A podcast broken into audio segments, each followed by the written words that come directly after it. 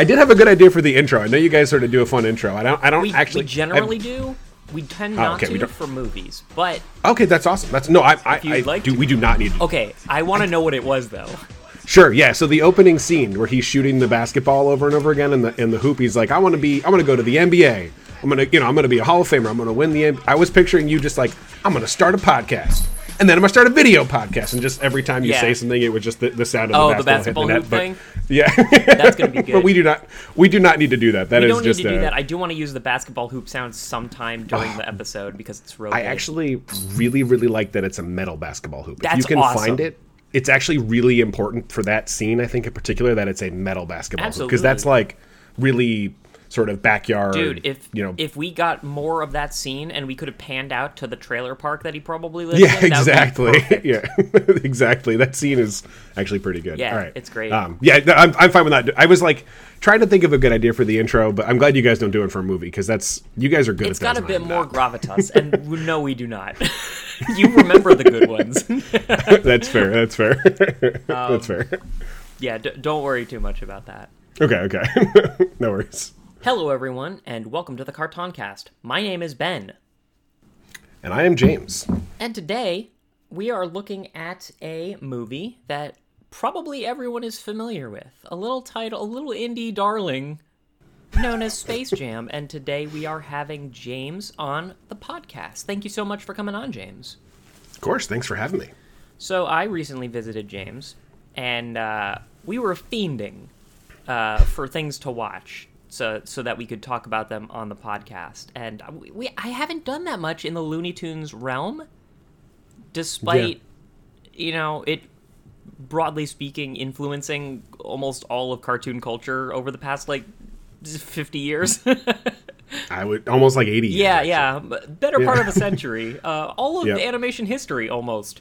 Um, Yep. You know, excluding Popeye, of course. But um, I we, we we came on Space Jam, and it and it seems like it's like the perfect movie for us to discuss because I don't know basketball, do. And I know I know a little bit about basketball. Yeah, that, that and that's exactly as much as they cared to put on the screen is, is Yes, a little sure. bit of basketball. Uh, I would, Yeah. yeah, I would not be surprised uh, if people out there have very strong opinions about Space Jam. I think I even did. Just culturally, I assumed it was like this great monolith and its beginnings are much more humble. Um, but before I get into that, James, what's your history with Space Jam?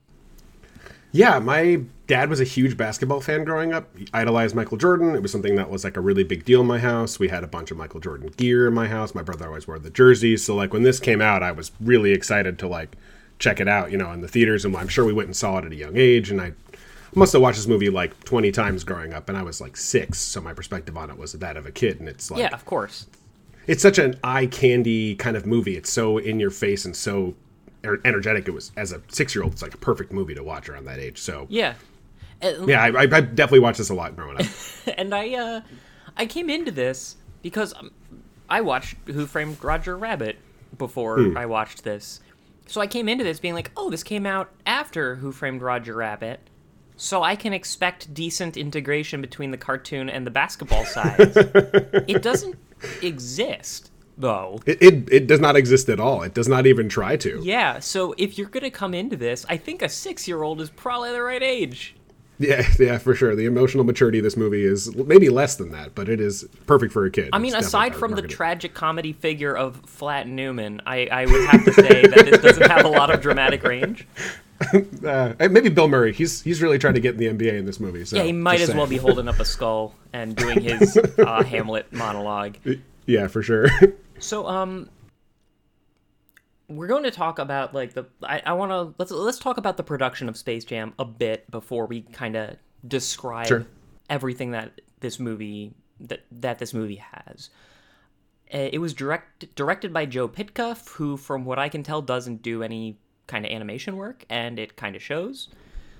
he does commercials, actually. Did- just to mention. You happen to note what the genesis of the idea of Space Jam was. I did not see that. No, what is it? In 1992 and 93, there were two Super Bowl Nike ads featuring Hare Jordan. Yeah, Okay. yeah, you can you I'm see listen- where this, I'm listening. it, it featured Michael Jordan and Bugs Bunny. Period. Oh. They just they did ads, and then somebody was like, "Movie," and now we had a movie.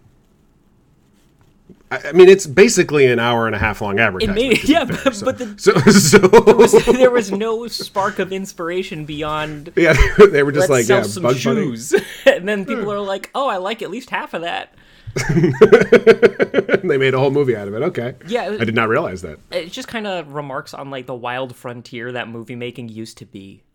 Sure, And, like- when studios are just willing to throw millions of dollars at Michael Jordan and Bugs Bunny and a Yeah. and just, yeah, Yeah, and Yeah. and considering that Michael Jordan is not much of an actor, I would say that's that's an it's an amazing thing to do. Like I talked about it pretty recently, the notion that like when we were talking about Akira, we Mm-hmm. were saying how it was kind of insane to throw that much money at something so experimental. sure. But that's in Japan. In the in the states, it's more like the payout is Im- inherent in the property. Like you're putting pumping a bunch of money to sell Nikes. Yeah, So it, it you can buy the license for Bugs Bunny and Michael Jordan and just throw them together and you've already made bank. I mean, it was incredibly successful, right? Is that is that a fair? Like, this movie made a lot of money. its soundtrack went Oh my god, went 6 times platinum.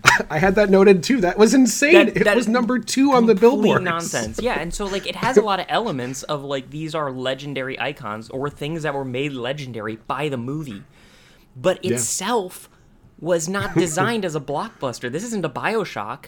This is No. an extended Nikes ad. it's insane. who, who does It's this? really they would never make this movie now. I mean, I, I, they did make a recent Space Jam movie, but it, they would not. they make it differently. They they make right. cut cookie cutter Pixar stuff that's like, you know, we have the property to. We- We have the Sure. we have the license for uh, cars, so we're just gonna make a couple more of them. But Right, we'll put we'll throw a Buzz Lightyear in it. We'll call it a movie and like, but the, the or a TV show. They just would not spend this much money on it. the economy of it is so different now, right? Yeah. Because like back then, you you see like oh, Space Jam had a million bucks si- sunk into this one animation technique that like makes it sync up with the backgrounds. That was an unheard of amount. Now it's it, it barely a drop in the bucket. Like the the the Sure. amount of the amount of money necessary to do in inventive and like innovative things is just so much greater now unless you're willing to scale back the animation a ton. I mean, and this is true in the game industry as well. Like think about Yeah. any random AAA title and it's like m- most of the money is is just making sure that the graphics are like super cutting edge and uh, meanwhile Celeste and Hades are just running shop around everyone else. Running shop, Absolutely, yeah, yeah. I think that's the way you put Yeah. that. I think that's accurate. running across the court. Yeah. I feel like this movie's strange also because they clearly spent a lot of money on the animation for the time and it doesn't look good, to be fair. It's, right? No, Is it that- doesn't look good. And I was looking a little bit into the animation technology used, Yeah. and it's it's better than it was. Like the the animation technology is better than it was in Who Framed Roger Rabbit, but it doesn't look better. In fact, it looks quite a bit worse. And I Yeah. think that it's because although it's Space Jam is like one of the earliest animated productions to use digital technology, 2D mm-hmm. animation, and backgrounds that were first done on pencil and paper and then scanned into digital. Who Framed Roger Rabbit couldn't handle the digital processing load, so it had to be done, you know, using cells and optical composites. Like no no computer technology done. But they knew their limits. Sure. This movie had no idea. There was a thing in Who Framed Roger Rabbit called knocking the lamp. In this one Okay. scene, who uh, Mr. Who Framed himself, Roger Rabbit, uh, like jumps around because he's manic. He's he's he's he's on a manic coke binge, and he smacks a lamp, and the lamp like you know rattles around the whole scene, casting shadows and lights everywhere Mm, sure. That's really expensive to animate, I imagine. it it's it it is expensive and and kind of precise to to do Yeah. because you have to remember that light is added in post processing all the actors are already out of the scene by then You know. Yeah. So That's true. So the they're, yeah, they're having has to animate. Yeah. The, the light has to cast shadows from both Roger Rabbit, another animated thing, and then also this real life person. And Hmm. it just requires a lot of attention to detail. But because they didn't have a good computer animation, they knew they had to pay it close attention to all this stuff. It fits together more neatly. Sure. And um, that is that does not come across in this movie. Um, To, to go back to your analogy before, Yeah, to triple triple A games, I feel like AAA games currently often feel buggy and sort of incomplete when they come out. This movie to me felt like they got about three quarters of the way done, and they were like, "Well, Michael Jordan's still playing Yeah, in the where's NBA, the so we gotta- DLC? right, we got to release this now so that we can capitalize on the popularity. Michael Jordan's of Michael pants Jordan. keep falling off. We don't know what to do. yeah, so they just they just sent it. They were like, people are gonna watch this anyways. Like, we don't have to finish Flat Newman. He can look as awful as he does in that scene, and we'll just call it a day. Like, Flat Newman coheres the two sides of this movie better than Michael J- Jordan ever could. that's fair. That's fair. That's that's because he's a real actor. To be to be honest. Every time that they try to like inject Looney Tunian physics into real life thing, I love it. Not because Mm-hmm. Yeah, it's well it's done, great. but because it's reaching across the aisle and at least trying to make them play together. Yeah, it's it's fun. Whenever whenever it happens in the movie, it's like it's definitely pretty smile inducing. They do actually a pretty decent job of that stuff at times. I don't, I don't want to bury the, the end, but No, no, no yeah, stretching but- arm. Yeah, yeah. So, uh, when when Michael Jordan goes stretch Armstrong, it's actually kind of a great moment, Yeah, it's pretty amazing. He's embracing his heritage. yeah, exactly. But yeah, uh, so this is just a long advertisement. Um, there yeah, yeah. is so much in terms of the cultural cachet from this movie. Uh, I don't know whether or not the decision to make the movie was sort of a way to reach kids about basketball, like you know, get the young blood invested in a sport that they probably don't know about very much. I'm not really sure what the notion of it is. Hmm.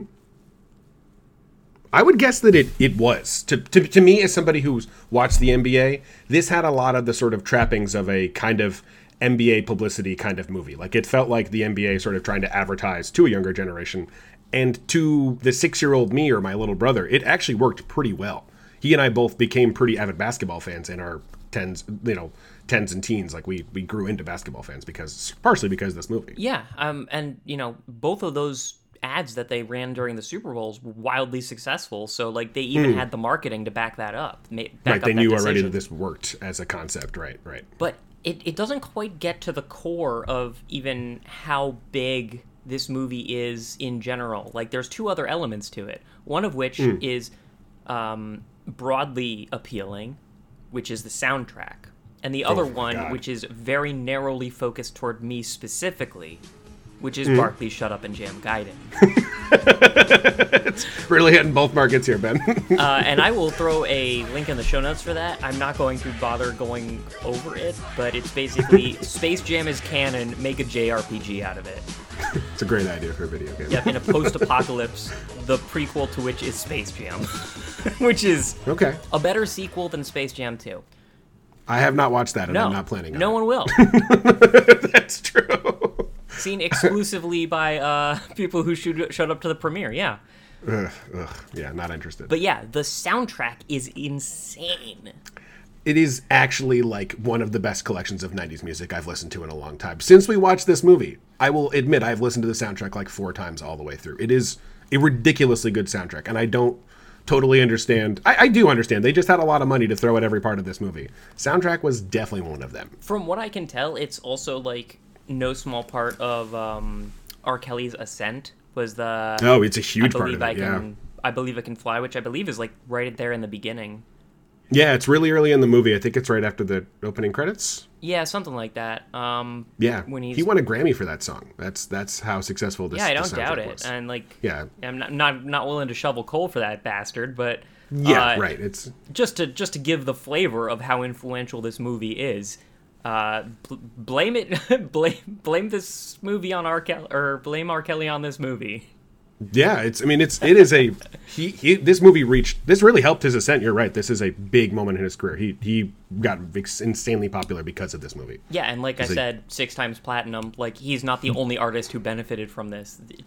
Seal in the soundtrack as well. I mean, it oh is yeah, a, Seal. You, Yeah, can- you can go to the hitters. This soundtrack's a hitters. I'm really- going to pretty much putting the entirety of the soundtrack in the episode, just running It- in the background the whole time. It's a great call. It is a really good soundtrack. As somebody who who is who is who is a f- fan of this type of music, it is a pretty great soundtrack. you got a fave track? Uh, I don't actually know. Do do you? it is really hard to top the Space Jam theme. Yeah, I was gonna say it's probably Space Jam because that opening credit sequence is so nuts in the movie when it hits. It's Yeah. so.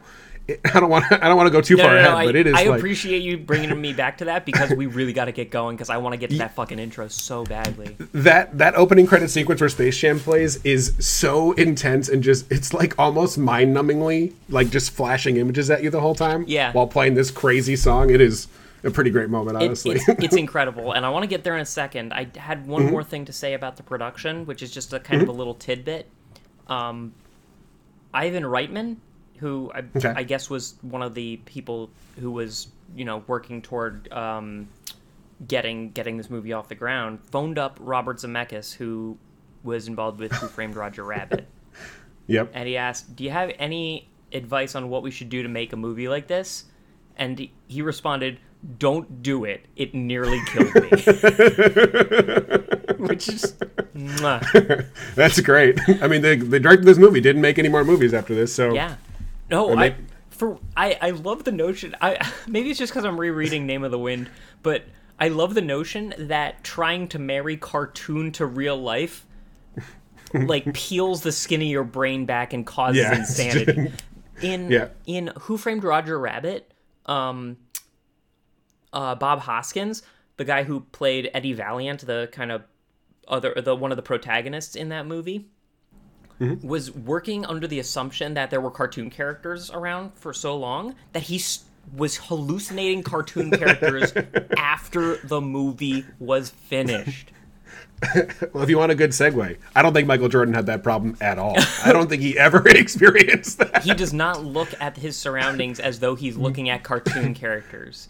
Uh, It looks like he filmed the entire thing in a green screen room. To be fair, it does. I mean, let, let's talk about the characters. sure.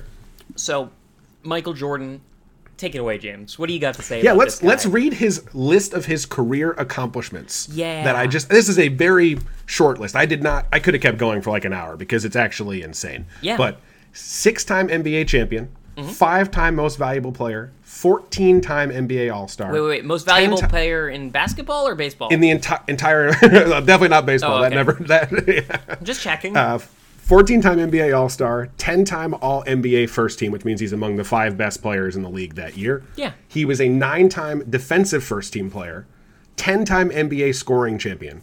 And I'm, I literally could have kept going. He's like just an unprecedented level of accomplishment at the NBA. He, nobody ever got close to him. And in case there are any like babies who didn't live through the '90s listening to this, I guess Yeah. full adults now. God roll. yeah, fair. but in case any of you guys don't realize how important Michael Jordan was in the '90s, I knew about him in the '90s. yeah, I mean, everybody knew Michael Jordan's name. He's just, he was just a household name. Not knowing Michael still is. Jordan would be like anyone not knowing who Bugs Bunny was.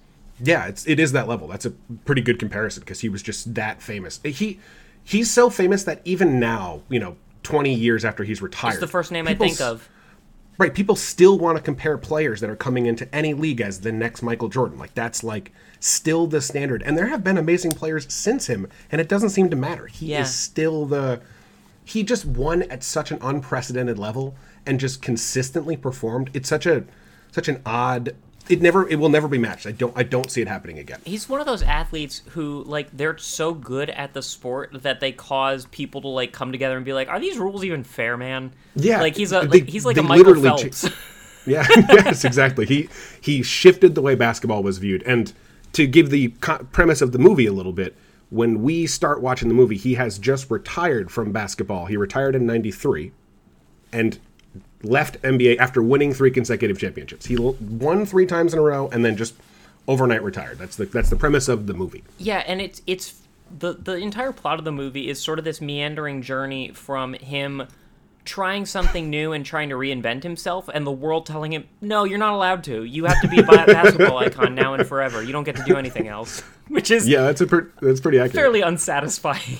you know, I mean, moral. that is, that is kind of what happened to him. We'll, we'll get into a little later in the podcast the conspiracy theories about why Michael Jordan retired. But I, there are some, there are some fun ones about that actually. oh, was So, it the anyway. Monstars? Did they have blackmail they, on him? they stole they stole his powers. and stole his dog. deliver- They stole Charles. Charles? yeah. It was I have like notes about um, Charles too.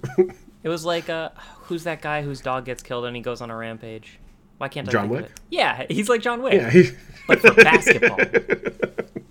I mean, he did play like that. anyway, that's just a short summary of Michael Jordan's career. It, you could you could look at this for much longer. He has a lot more than that, but those are just the highlights. Yeah, and in the movie, that is the general arc. Is he goes from living legend basketball icon to hanging up his jersey and trying to make it as a baseball thing, and Mm-hmm. not doing well at it, and then being grudgingly pulled back into basketball, which is I I couldn't really I was trying to like do a little bit of psychoanalysis of like this this should be like a return like a triumph, right? It's phrased Right. it's phrased as like, you know, the king has returned almost. yeah, it's like Raf- Return of the King. to be but if Rafiki Aragorn was about it. really Oh, I meant Lion unhappy King, about, but- oh, that's fair too.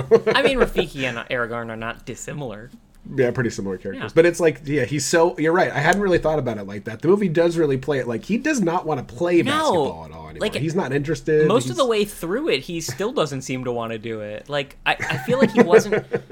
I don't have a. So it's like- he's not a good actor, probably, but like I also feel like he didn't get good stage directions because he always No, seems just really low energy for whatever the situation is. Yeah, he was kind of a cool guy in interviews. That, to be fair, he was never the most outwardly emotional guy. Only when he won, it was really interesting. Only when he would win would you actually see Michael, Michael Jordan at least somewhat happy and content. He was not a. He's a man addicted to winning. It is like an actual Yeah. personality trait of his that he he has to win. So if he whenever he wins, he feels joy. But otherwise, you're right. It, he does feel pretty hollow for a lot of this movie that he does not seem happy doing this. And that isn't a problem in and of itself, but when you pair it up with a Bugs Bunny, it's um There's some total differences there. yeah the the, the dynamic range doesn't do one of them too much credit. Yeah, for sure. Yeah, Michael Jordan seems re- feels real stiff in those scenes. Yeah, it's it's it's pretty weird. It's like um I don't know, like putting a scarecrow in a disco tech or something. That's pretty good, actually. Yeah, that's pretty accurate. I don't know why why those specific things were the ones that came to mind. Just look at him. Look at Yeah, I that mean, he doesn't really move. put he a doesn't really jersey on a scarecrow and put it in a in a rave, and you you basically good have seen Space Jam. Yeah, yeah. I just kept remarking at, that I kept noticing it was really two movies: uh, uh, Space and Jam. The Space Yeah. movie was the Looney Tunes movie, and Jam was the weird basketball movie, movie they were trying to make in that movie. It really it was it was bizarre. Yeah. Um. So let's move on. Yeah, The other biggest characters are the Tunes, specifically Mm-hmm. Bugs and Daffy, not only because they were the principal characters, but also because they were the most recognizable. Yeah. Which is why they also look better, because they people are animated clearly. they better. have to. They have to. Mm-hmm. If if Taz looks kind of off model, well, who the hell knows how Taz is supposed to look anymore? Like he was Sure. past his prime. Bugs was still in vogue. Yeah, yeah. They the scenes with Bugs and Daffy out in the real world are by far the best animated scenes in the whole oh, movie because they Oh, so actually good. clearly took the time to animate those characters in that setting. And those look a lot like Roger Rabbit, you know, Yeah. hanging around uh, Eddie Valiant. It, it seems like a cartoon character wandering the world. I want to watch that movie. What? Well, Daffy, Daffy Duck and Bugs Bunny wandering the world. I want to watch that. Oh movie. yeah, I would definitely watch that entire movie. Bugs and Daffy do America. Let's have it. Yeah, yeah exactly. it. Uh, the other main character who gets focus is original character Do Not Steal Lola Bunny. I knew we were gonna get here. James, what's, what's your what's your what's your take? What's your take on I- Lola it's Bunny? I really, do, I want to let you go first because I'm not sure I have a strong one here. I just, she's not a really realized Here's- character at all. Here's my take. She's hot. Oh yeah, It's a, hot- very it's a hot rabbit is. Uh, It's a have hot you ever bunny. have you ever seen the Chipettes in in um, Alvin and the Yes, you- Chipmunks? Yes. Uh, remember um, Roxanne in Goofy movie? Like these these. Oh, yeah, these- true, true. These dogs Smoke and show. rabbits and chipmunks have these Hartman hips and like Yeah. slinky. You know, like I I don't know what she does with like the head roll and like the rolling the shoulder with the basketball jersey, but Ben, It's almost- Ben. Ben was sweating in your living It's al- room. It's almost like they put clothes on her to make her clothes scantily clad. Like Yes. they purposely like Bugs is is never wearing clothes. I mean, he puts a jersey on in the movie, but he's for all intents and purposes naked most of the time. I It's think nothing he we ever even have his- consider. doesn't he have goofy little shorts that the tail pokes out of in this movie? Yes, yeah, they put clothes on him, but it's somehow like by putting her in clothing, they saw the opportunity to make the clothing sit up higher, Yeah. have the shorts be short. Like No, they these are sexual garments that completely. I mean, hundred percent. It's not a basketball jersey in this movie. It is a completely an objectifying outfit. It is a yeah. and like this felt very '90s to me. it's this- it's this very 90s to kind of just like that's the sauce that every female character gets. uh, we have not She really doesn't have all horrible out moments. we haven't really figured out how to denote strong woman other than also sexual uh, Yeah, at this right. point. She does both. Yeah, you just have to be both. Uh, and to be fair, that's where the sexualization tends to end. Like, Mm-hmm. Bugs is immediately smitten with her. That's in Yep. character. Totally fine. Yeah, of course. Uh, and she is voiced by Kath Soucie, who you might know as Phil and Lil from Rugrats. Oh, the voice cast in this movie is pretty great, actually. Too. That was another. Yeah, Bugs Bunny is Billy West, and um, Yeah. I believe Daffy Duck is Bradley D. Ba- uh, Bradley Dee Bradley Baker. Dee Bradley Yeah. Baker. Thank you. Yep, he is. Yep, yep. Who is all Danny DeVito stuff. voice acted in this movie as another funny cameo. Danny DeVito in this, Oh, or a decent amount. He has several lines. I mean, he's not he's not like a quick character. He's in it for like No, 15, he's there. 20 He's minutes. there, he's there a good amount. Um, even uh, our perennial favorite Frank Welker, voice of every animal, even in the movie where most of them are animals, uh, shows up as Charles the dog. I have a fun. Can I do my note on that one now? Please. Okay, so you were here recently, so you witnessed this. My dog reacts to animals in shows and movies. It Was really like very responsive to it. Yes, So we watched some other stuff when when you were here, and she was barking at dogs that seem seemingly were voiced by actual dogs. Yeah. But in this in this movie, she could tell. She did not react at all to Charles with, the dog. She's remember. She's she's familiar with the, the with the wiles of Frank Welker. She just she could tell it was not a real dog because she did not respond at all to Charles's barking, slobbering, jumping. Like she just did not did not respond to it at all. I was, and then looking it up afterwards and realizing it was a human, not a dog. It was really interesting. Why? The, can I can I ask a stupid question that you might not even know the answer to? They have a real dog there. Why don't they just record the real dog? I'm I'm led to believe that Frank Welker lived in a studio doing these odd jobs for 20 years. And he just made a career out of it. He made a life out of it. You know, Yeah, yeah, He mean, got that's- food taken there. Have you ever seen Old Boy? no. It's uh where where a guy is kidnapped and put in a in a room for 10 years with no access to the outside world. Are you saying that that's what his job? I don't want to point fingers, but no, like he was Just- so prolific that he was just like honestly for Space Jam, I would always opt for Frank Welker o- over any actual animal. It's it's also just hard to train animals to act on screen. You, you know the training Sure. that they have to do for horses to not freak out with like you know a bunch of people around. Like it, it, Yeah, yeah. It requires Gotcha. training. So you're saying it's cheaper just to bring in a dude who to voice the dog instead of actually having the dog Oh, I think it's just easy, easier to train Frank Welker. and they clearly have been doing it. Yeah, okay, they- I just had behind you know like in the industry question. I just did not know why they would do that. whatever 90s version of Cesar Millan shows up and like tempts him into the room with like Reese's Pieces or something. Calm, submissive, Fra- Frank. Noted sub. All right. Ah, interesting. Okay, I was I was just curious about that. I thought that was an odd choice, but I guess it's common practice to not have the animal actually make the noise. Hmm. Okay. I think the only other character of note is the titular Monstars. Hmm. Titular isn't the right word there, but they are the ones that are. I think that people know what the Monstars are. You know, in a movie where Michael Jordan doesn't really know how to act, I think the Monstars is my least favorite part. Despite that fact, I do not like the Monstars in this movie. I don't. that, I don't love them. They are a Looney Tune villain. They're dumber than the regular characters, but they're a bigger physical threat. Hmm. Okay, I get what you're saying. They're like they're not supposed to be any sort of character you're at not all. Really. you're not really supposed to like them. Uh, an interesting point of production. Mm-hmm. All of the characters that we like tend to be primary colors, uh, and i- and the Monstars are all secondary. It's like That's one of those point, one of yeah. the, one Yeah, of those like- weird little things that the movie does to trick your brain into being like these ones bad. You know, make them Hmm. purple and orange and stuff. Wow, I would have never caught that. That's actually man, that that definitely that rule definitely applies Thanks, here. Wikipedia. It's always helpful. Thanks again. Uh, but yeah, there's there's not much to them. I think that I'm more or less ready to get into the plot. Yeah, I'm done. I'm done. Let's start to jam.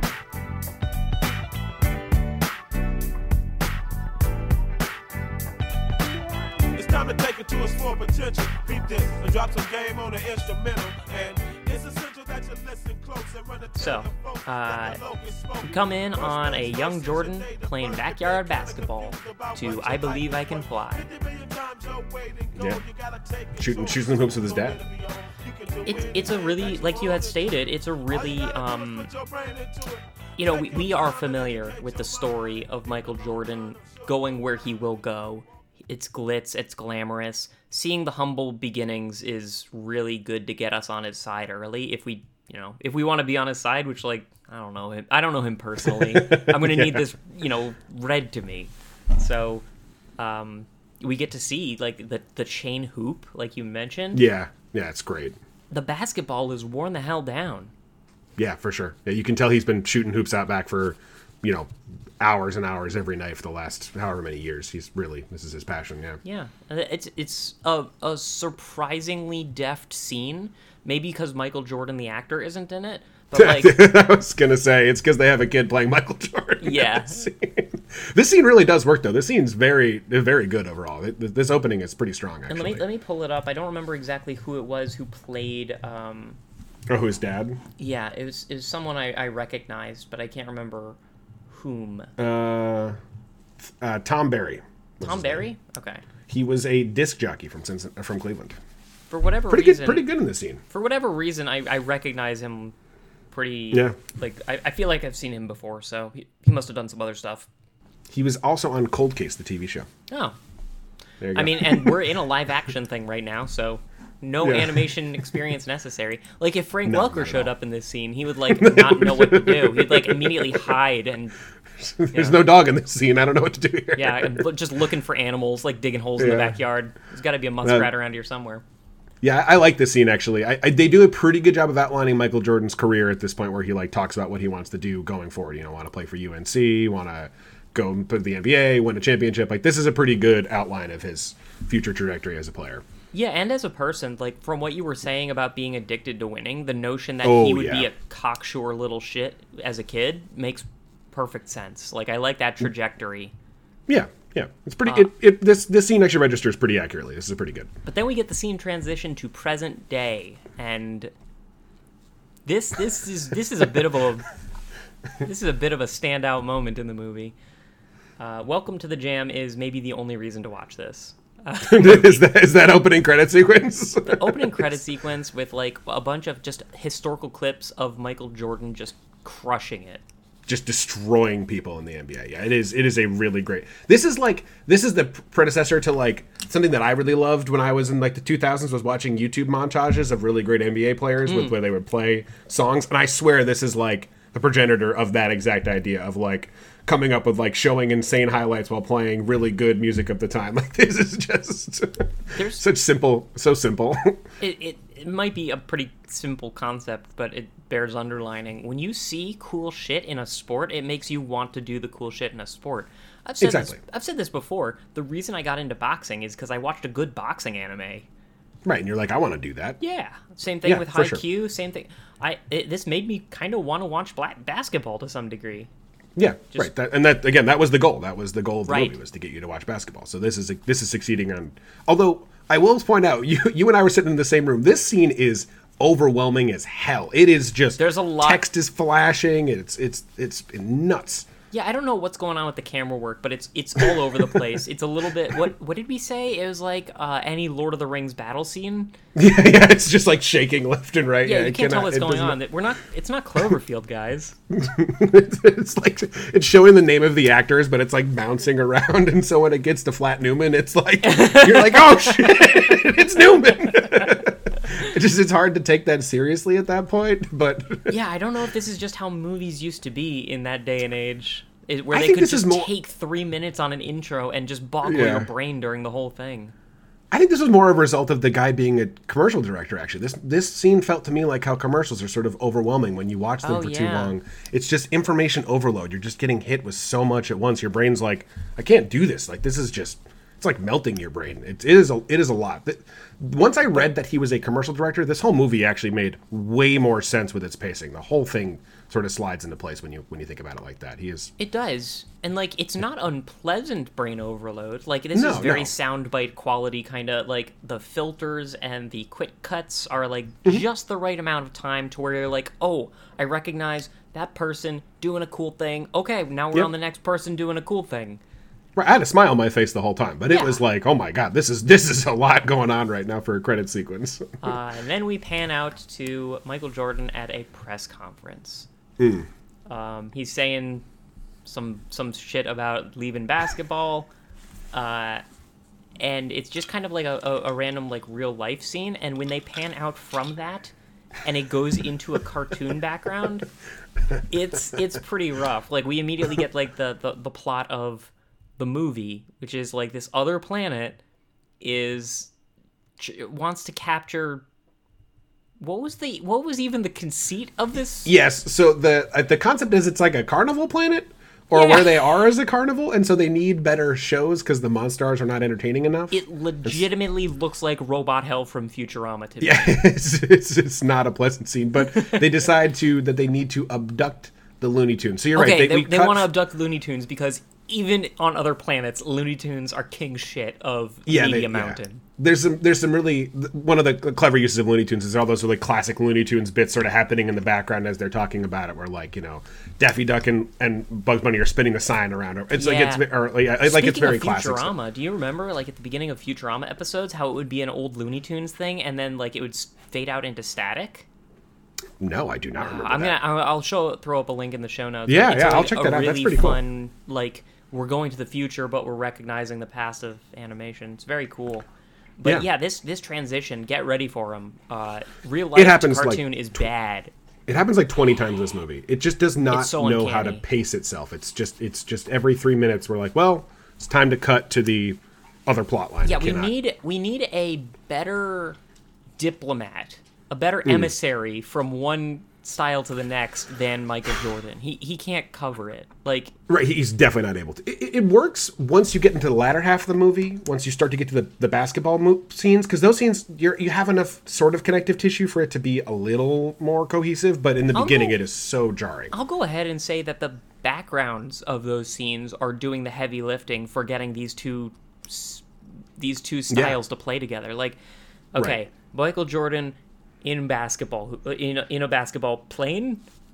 Uh, Court. court, Court. Courts are what they plane. are. I like the idea of it being like a plane from Magic. Yeah, exactly. That's Michael Jordan Planeswalker. yeah, exactly. But yeah, you're right. Giving that background as a cohesive element of like an animated basketball court, you can sort of Yeah. piece the two together and be like, okay, this is fine. But yeah, it is so jarring here. It does not work at all. It's it's pretty weird. Um, yeah. We get Danny DeVito doing his mob boss, regular boss kind of crossover. Like we've seen this. I've seen this Danny DeVito before. He's really good you- at this kind of role of just sleazy money grubbing shithead. Yeah. Did you catch the name of the character? Oh, it was it was, it was something fucking dumb. It's Swackhammer. I oh, just, Okay, never mind. I actually think that's great. I do really like the name. I just Swackhammer. Swackhammer. Yeah. This is pretty classic Danny DeVito though, being kind of a slummy or sleazy guy. Like he's he's pretty good in this movie. I think they cast this a this a decent casting for this character. He's a, he's not a bad he's I don't know not a bad voice actor. He's only doing his voice, but he's good at expressing himself through his voice and not needing a physical medium to. to. Absolutely. And if you're gonna have yeah, like a physical counterpart to Danny DeVito, it's it's gonna be some slumlord smoking a Yep. stogie and like negotiating with his chair that isn't big enough for the majority of the movie. I do like the cigar smoke is actually animated pretty cool around him. I feel like in multiple scenes they do a good job of creating like that sort of sort of like you can't really see his face completely because the cigar smokes around. That, that's that's decent stuff. Yeah, he's actually an excellently sh- sh- shown character. Like, it, Yeah, they do a good job He's more or less a bit player, but Mm-hmm. um, it should be noted. I didn't remember whether or not he actually smoked cigars. I just said it because that was the overwhelming impression I had from this character. Was he was definitely smoking cigars, and definitely rubbing one out under the table over almost any scene. Did you incept that idea into my head that he smoked cigars? I feel like he did. If he didn't, he does Then now. You just. okay. That's what I know. Right. That's fair. okay. But yeah, they, they they enact this plan to go Hmm. get the Looney Tunes, which ontologically, according to Space Jam, are just fucking underground. yeah, they, What? Don't they pan right back to them underground, like right after that, basically? yeah, the spaceship crashes into real Earth, and it looks not Terrible. Good. Yeah, terrible. It looks terrible. That's when that's when the animation starts to really show its its inability to combine the two mediums together. Uh, but yeah, and that's when the the Monstars come out. These are the puny versions of the Monstars, whatever they're called. The. Yeah, the I no or whatever. I did I did not look them up. I, I like I like Swackhammer, but I did not look up the other characters' names. But uh, they meet Bugs Bunny, and this is just the part of the movie where we're just watching Looney Tunes, and it rules. right, it's great. It's it's classic Bugs Bunny messing with somebody who's clearly dumber than him. You know, he he play. It's just like Oh, very you're looking playful. for Bugs, are you? He's got ears like this. Does he hop around like this? Never heard of him. It's great. It's such classic Looney Tunes. I'll say Bugs looks a little weird in this animation style. It's a little strange because you can clearly tell that he's sort of computer animated, which just it looks super jarring because you're used to seeing him hand drawn. Like it, it, it does stand out almost immediately, but it it, it works. over- They they have enough good Bugs Bunny dialogue going on here that you can sort of look past that and like have a good time with it.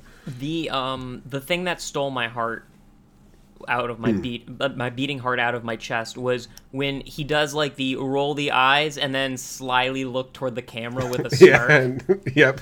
I, you can put that in any scene in any it place. would work almost ever. Always, yeah. Yeah, that like that's the core of Bugs Bunny. Ain't I a stinker? Is is Yeah. the core ideology behind Bugs. Yeah, it's great. It's it's such a it's such a delight when he shows up on screen. You're like, yes, okay, this movie might actually work. There's a chance. He's so well communicated in this movie. I actually have Yeah. one more um, little tidbit that I forgot to bring up, Yep. which is that um, where where where was it? I wrote it down because it's so damn good. Oh yeah, so in seeing this movie, one of the Mm-hmm. veteran Looney Tune directors, Chuck Jones, was very critical of the film specifically for its premise Oh, yeah, I because mean- Bugs Bunny would not have enlisted help to resolve a conflict. that was the issue. Was that he was asking for help. That does seem true. To be fair, I never really think of him going for help. That's a, But I, I just, I, Yeah, I can't believe that's your complaint. I can't get enough of these people who are so devoted to characters that don't. Ex- it reminded me of like people throwing a shit fit for like having a black Spider-Man. yeah, I get what you're saying. Like, that, that is ridiculous. bro. Like this, that is not. If you want to look at things in the movie that don't make sense, this is not one of them. yeah, that's. Oh, you know what happens right after that is they challenge him to the basketball game. That's sort of the next. You can you can do Oh, the recap, right, but they, right, they, they right, do go right. right into that basically from there. they do go right into that. Um, but meanwhile, we like so while that is percolating and the Monstars are trying to figure a way to get jacked up on basketball juice, we do pan back over to Michael Jordan. I feel Mm-hmm. Yeah, weird playing- bringing it up because no one gives a shit about Michael Jordan yeah, the person. it does not matter at all. We've just seen Bugs doing Looney Tune stuff. I assume that Kid You would be really irritated that we had to watch Michael Jordan again. I don't think I knew enough to question it. I think I was just trying to like go along with the plot here. I, I, I mean, is it? Can we talk about Michael Jordan as a baseball player? Am I allowed to bring that up now? He's awful. Like he was a legitimately not a good baseball prospect at all. And if he was not named Michael Jordan, there is not a chance in hell that he would have been playing even at what they call double A's where he was playing, which is like the league below the league of the majors. Like he was two leagues down. And if he was not Michael Jordan, there's no way he would have been able to do what he was doing. It's it's his sort of dream to go play baseball doesn't make any sense because he didn't have almost any experience playing baseball at a professional level. Yeah, so yeah, I, I like the. I actually like the scene, if only because it points out very clearly that he was not a good baseball player, and Yeah. it probably took a lot of convincing for Michael Jordan to look like a loser on screen because he is not. He would refuse to do that. I don't think that there's any theme to this movie. No, there's That- none that's at not all. really a that's not how this movie traffics but I, I i do agree i like that we are seeing um real life reflected through this movie like even in the movie no one calls him out on it like everyone is Yeah. like you struck out like a champ uh, I love that the catcher's giving him batting advice while he's at the plate, like God. telling him the pitches. yeah the other It team's is- catcher yeah Yeah, it's it's pretty it's pretty good. Yeah, there there is very little like Yeah, he, he was just celebrated for doing because everyone just wanted to see him. It was it was such a No, yeah, he, he had transcended sports to regular fame. I mean, this movie is also that he had Yeah. transcended sports to to try to make a movie, and he couldn't Yeah. act. So they were Yeah. just like, let's put him in a movie. Like let's just let, let's just do that. Okay, yeah, But um, yeah, it, this is also where Wayne Knight shows up. Uh, he does. what uh, what what most people know as either uh, Newman or uh, uh, uh, uh, you didn't say the magic word from Jurassic Park. I can't I remember what think the him as a voice actor in Toy Story. I'm pretty sure he's in Toy Story 2. Really? Was he the? Yeah, he's He wouldn't have been. he's the toy collect. He's the toy collector in Toy Story 2 that they that wants. that. toy I'm pretty collector. sure. I don't remember that movie very well at all. I Wayne remember Knight's in this movie a lot, They. I remember He's- them trying to give Woody a romance that wasn't Buzz Lightyear, and because it wasn't Buzz Lightyear, it didn't make sense. Yeah, he yeah he was Al McWiggin. That was the name of his character. But yeah, he, he is he That's is a, in that's a Wayne Knight character right yeah, there. he is he, he is in he's in this movie a decent amount though. He's in like half the live action scenes. I mean, they really Oh. wanted to get their money's worth out of it. He has to because act. otherwise we're yeah otherwise we're watching Michael Jordan. yeah, that's true. Yeah, he can actually act in this movie. He's Yeah, anytime he's- that Wayne Knight was busy, they're like Bill Murray, send him over. We need an injection of Bill Murray into this scene stat. I don't know if Wayne Knight's jokes really work in this movie for me nearly as much as like his. I I, I think Newman in Seinfeld is a pretty funny character. He's obviously one note, but I, he's not. It's not just like fat shaming jokes. Like they actually have fun with Newman as a character because he's got these weird quirks about him. Sure. This character has almost nothing to him besides the fact that he's fat. No, he's that's his. he's that's his much character. he's he's the sweaty, nervous side of the Jurassic Park Newman. Sure. Yeah. Um, without any it. of the money grubbingness, like he's actually like a sweet man at heart. Like he just wants That's to true. help out in this movie. Because Yeah, that's fair. Because adults don't work on adult motivations in this movie; they work on kid motivations, and kid kids just want to. I just want to be on the court coach. I don't really care if anyone's paying me. I just want to be nice. Um, so he's he's sweaty, nervous Newman from Jurassic Park most of the time here, and he's just trying to make MJ's life better. And we get some real cringy scenes of Ugh. Him sucking up to MJ and Michael Jordan just poorly communicating exasperation with I mean, ter- terribly. He does not does not do it at all. He doesn't doesn't seem to be annoyed at all. He just seems to be talking to him. yeah it's it's a it's a fine line to thread to be fair um Yeah. but he, he's not storied in this so he cannot Hmm. thread it but um yeah we we get back to the to the tunes who are trying to like Actually, sorry, not, not to interrupt. no, I have one more scene I want to point out. There is, I think, another scene. I think the scene before this is where they. No, the, I guess you're right. The golfing scene does come after this, right? I don't want to. I don't mean to cut you off, but does Oh, the golfing Jesus. scene? That's a great question. golfing- Hey, this is something that we sometimes do in movies where we're just like, I don't remember where it happens. If we don't Mm-hmm. Remember where it happens, probably doesn't matter where it happens. This this It movie not. It- isn't a pacing masterclass. Like these aren't bricks that are fitted together just so to make a a, a, a, a pagoda. This is just a pile of bricks. You know? so I, I just wanted to mention the the golfing scene is one of the few scenes I think Michael Jordan is decent in. I think it, it's because it's an ar- area where he's very comfortable. He's in he owns a golf course, avid golfer, another sport that he's addicted to because he can gamble on it. He love, and I think Larry Bird is actually very good in this scene as another NBA player they bring in who's pretty funny in this scene. So they do a pretty good job with that. every basketball player who's not Michael Jordan crushes all of the acting scenes. We have not gotten there yet. But We haven't they are, gotten there. We're going They to are get there. incredible. They are incredible. Like the other NBA players in this movie are actually kind of amazing. I mean, like, not really. Like, if I were to like try to expound upon the acting Yeah, talent yeah. of No. you know, Charles Barkley or Muggsy Bogues, I'd probably come up wanting. But they're not given enough rope to hang themselves with. So they- they're having they're having fun is the difference. Like, Yeah. They look like they're enjoying being in the movie, whereas Michael Jordan looks like he's being held hostage by aliens to make a Space Jam movie. Like he's like it's very weird. Yeah. He- It- I will yeah, they're say- having a good time. I will say this: in Who Framed Roger Rabbit, um, Bob Hoskins Mm-hmm. constantly looks like he's being held hostage to make a movie. like he looks so pissed off over the entirety of it, and it all works with his character. Yeah, this does not work in this. He just looks genuinely No. unhappy to be in the movie. like here's the thing all of the track is there he's doing baseball he's not doing well at it this is the opportunity comes back to him this should give him the giddy enthusiasm of a young kid trying to make it big again Sure. the same giddy enthusiasm that is looney tunes it's all there Yeah, they just never tie that together. That does not happen at all. he, he just doesn't have the confidence to like behave like a looney tune i guess Which, granted, No, it's hard to. do. I would I would feel hard pressed to do so if there weren't literal Looney Tunes around. You know.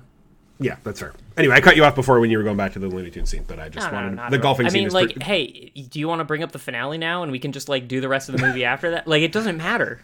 no, we no, could do fine. that. We can, we can keep going. it's fine. It wouldn't make a difference. yeah, it's fair. Uh, but yeah, we we go back to just a Looney Tunes scene where they're trying to get a roster of, or no, they they didn't sign up for the basketball thing yet. They had like a town hall meeting.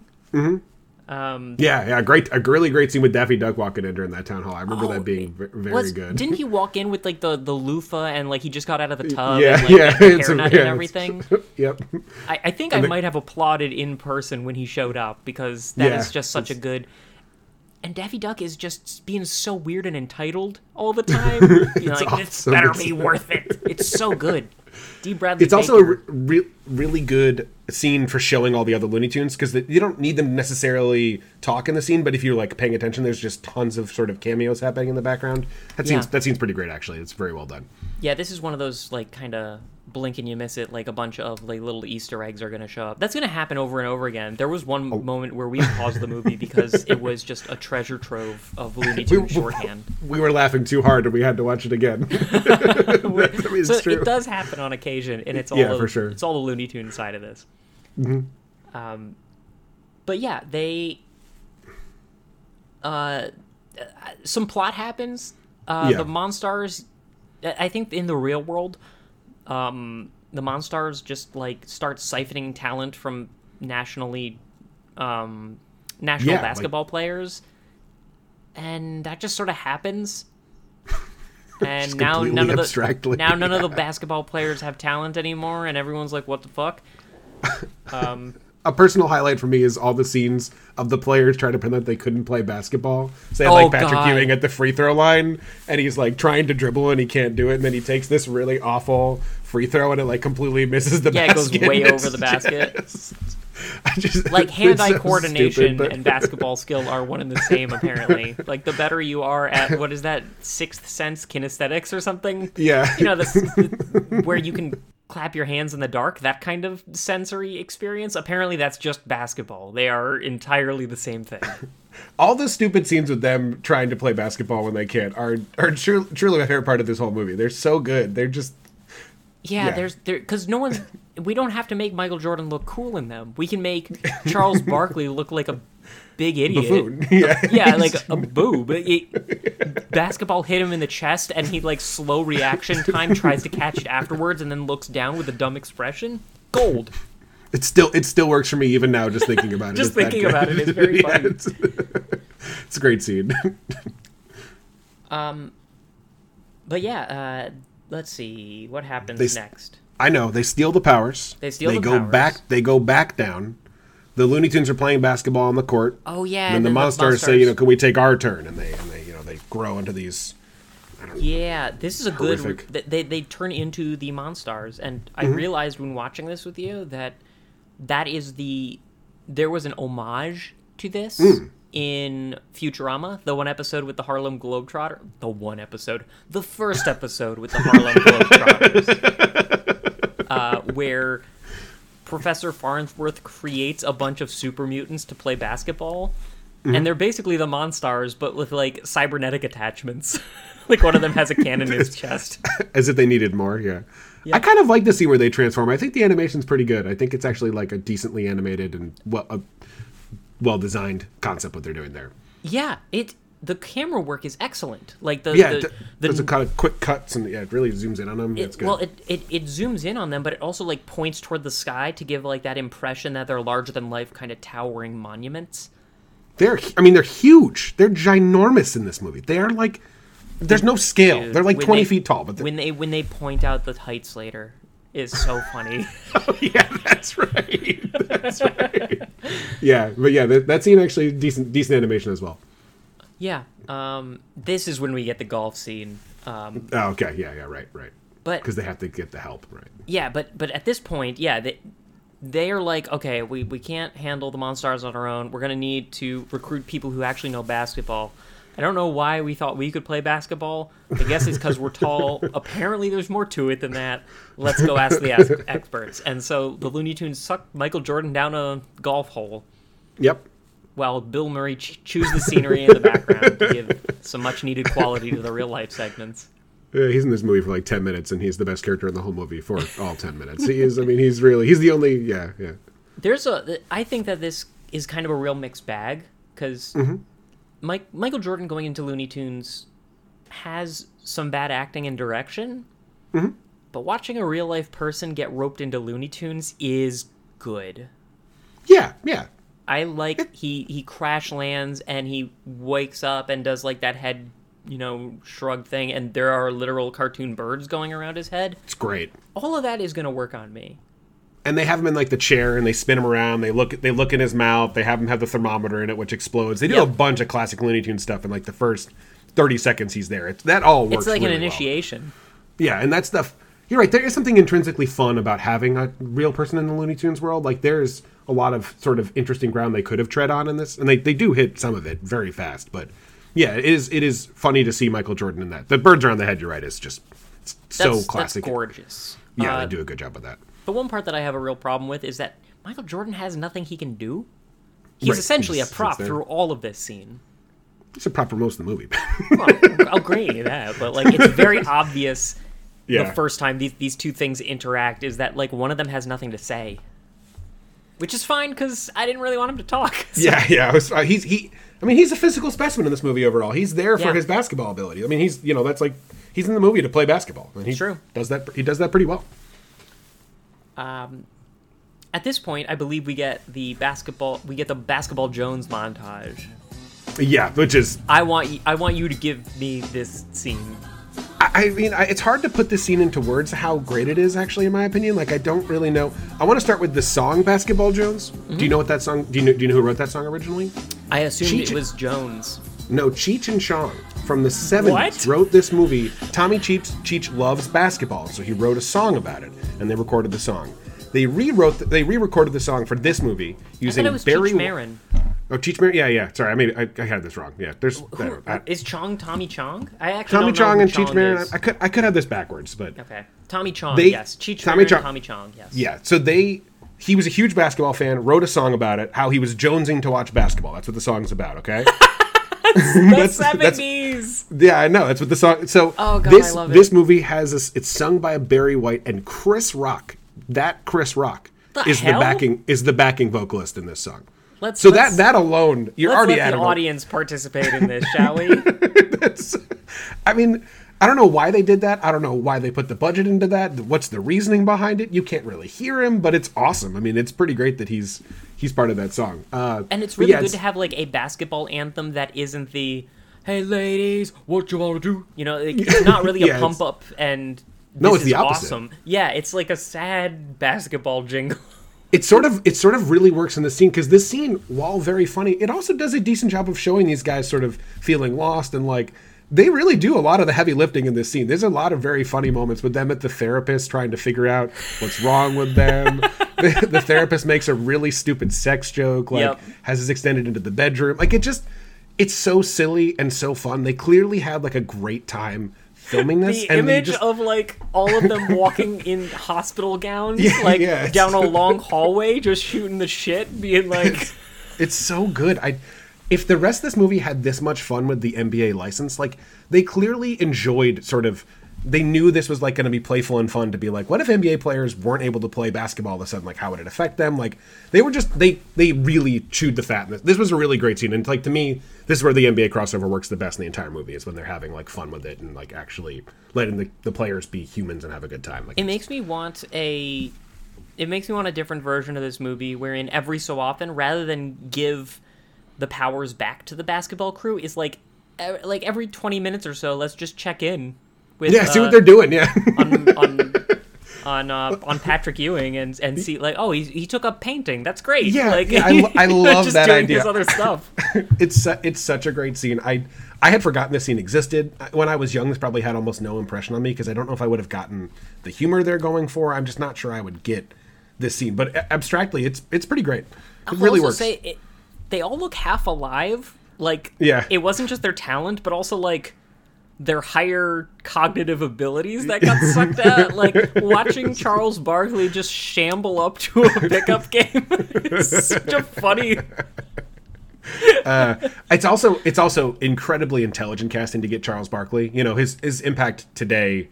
You, I'm sure you know, but Charles Barkley is like the most famous NBA analyst at this point. Not that he has the best points, but he is very popular in Oh, terms I, of people he- watching him. I mean, he was responsible for the chaos dunk. I, I, I remember. I remember that. he he is just he's just a media icon. So they clearly just cast the right people in the role they were going for here, and they like they just grabbed the right NBA players for this spot. It's just it's really well done. They just like, Yeah. they nailed this part. It's a good, it's a good collective too, because like one of them's Yeah. stoic and one of them's kind of morose, and then Muggsy, Muggsy Bo- Bogues is just is- like a, is a real happy-go-lucky so-and-so. He's pretty great in this. Actually, He's got Like, great charisma. He- they, yeah, they really they they sell him well. Yeah, it's good. It's a good scene.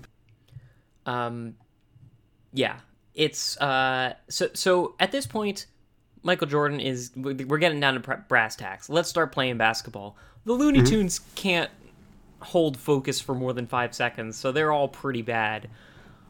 Which is why we have the an emergency chipette injection into the Oh, yeah, oh, yeah, with yeah, we need Lola. Bunny showing up. She is, as we previously stated, a pretty infamous character. Mm. I like her in isolation in this movie. Like I don't like the way she is treated writ large by the fandom.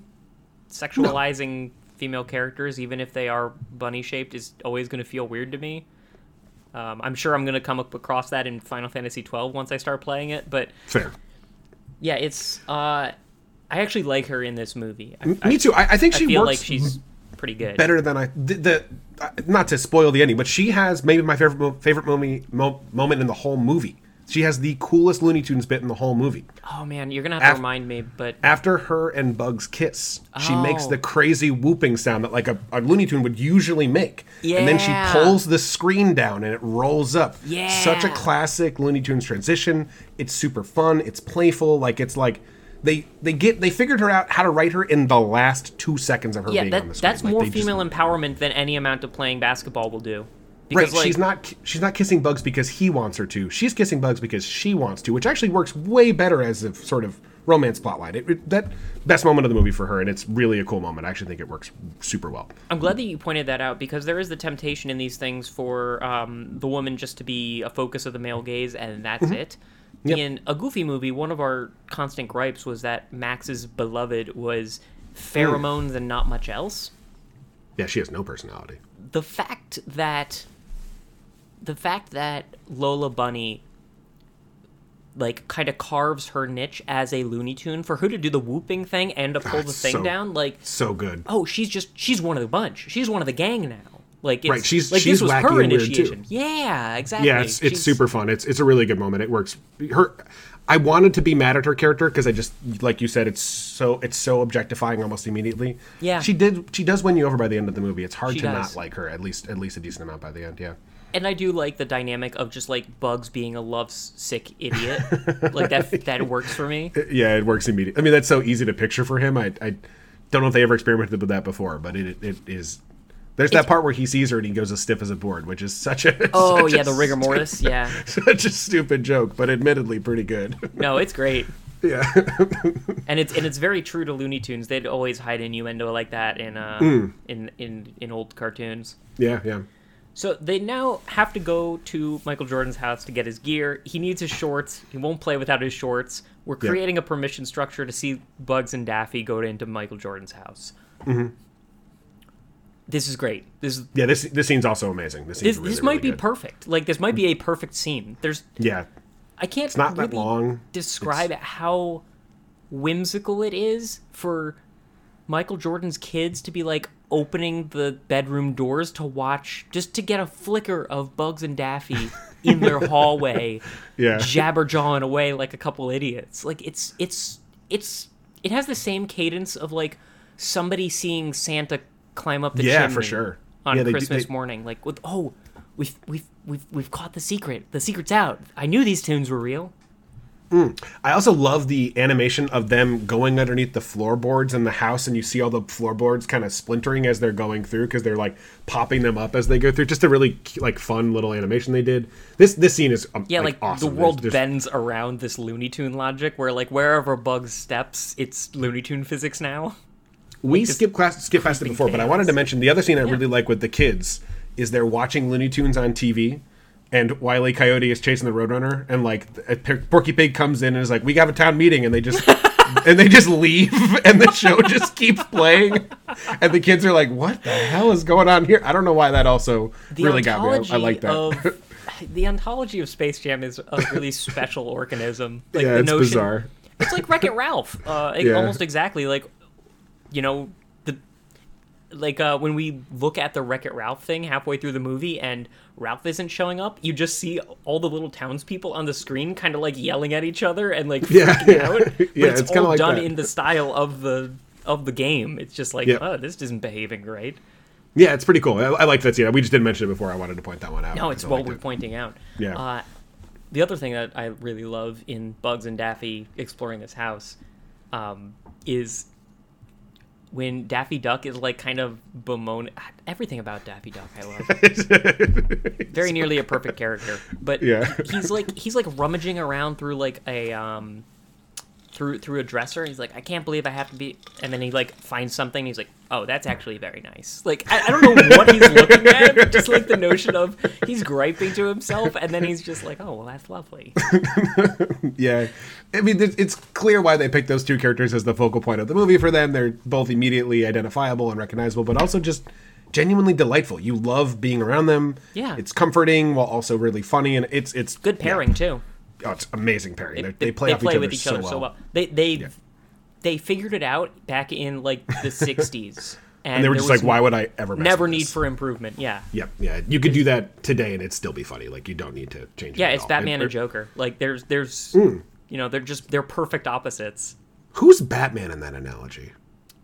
Uh, I feel tempted like to say Daffy Duck because of Darkwing Duck, but I think it's probably the other way around. I don't know.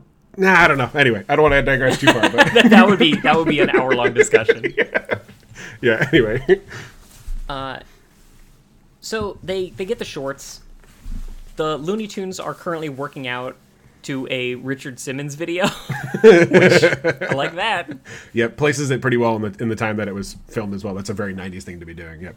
Do they also have like those little jazz wristbands? Or Oh I- yeah, yeah. am No, I I, I feel like Porky Pig is that? wearing them, and like yeah, it's Yeah. very it's it's very classic for that time. Yep. I would have. I could have done with more Porky Pig in this.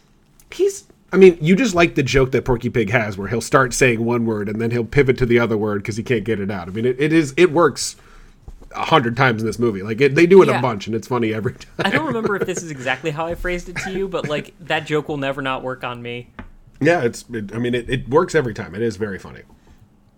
In the real world, NBA gets canceled. I guess. yep, they, they shut it down because it's too dangerous. They didn't.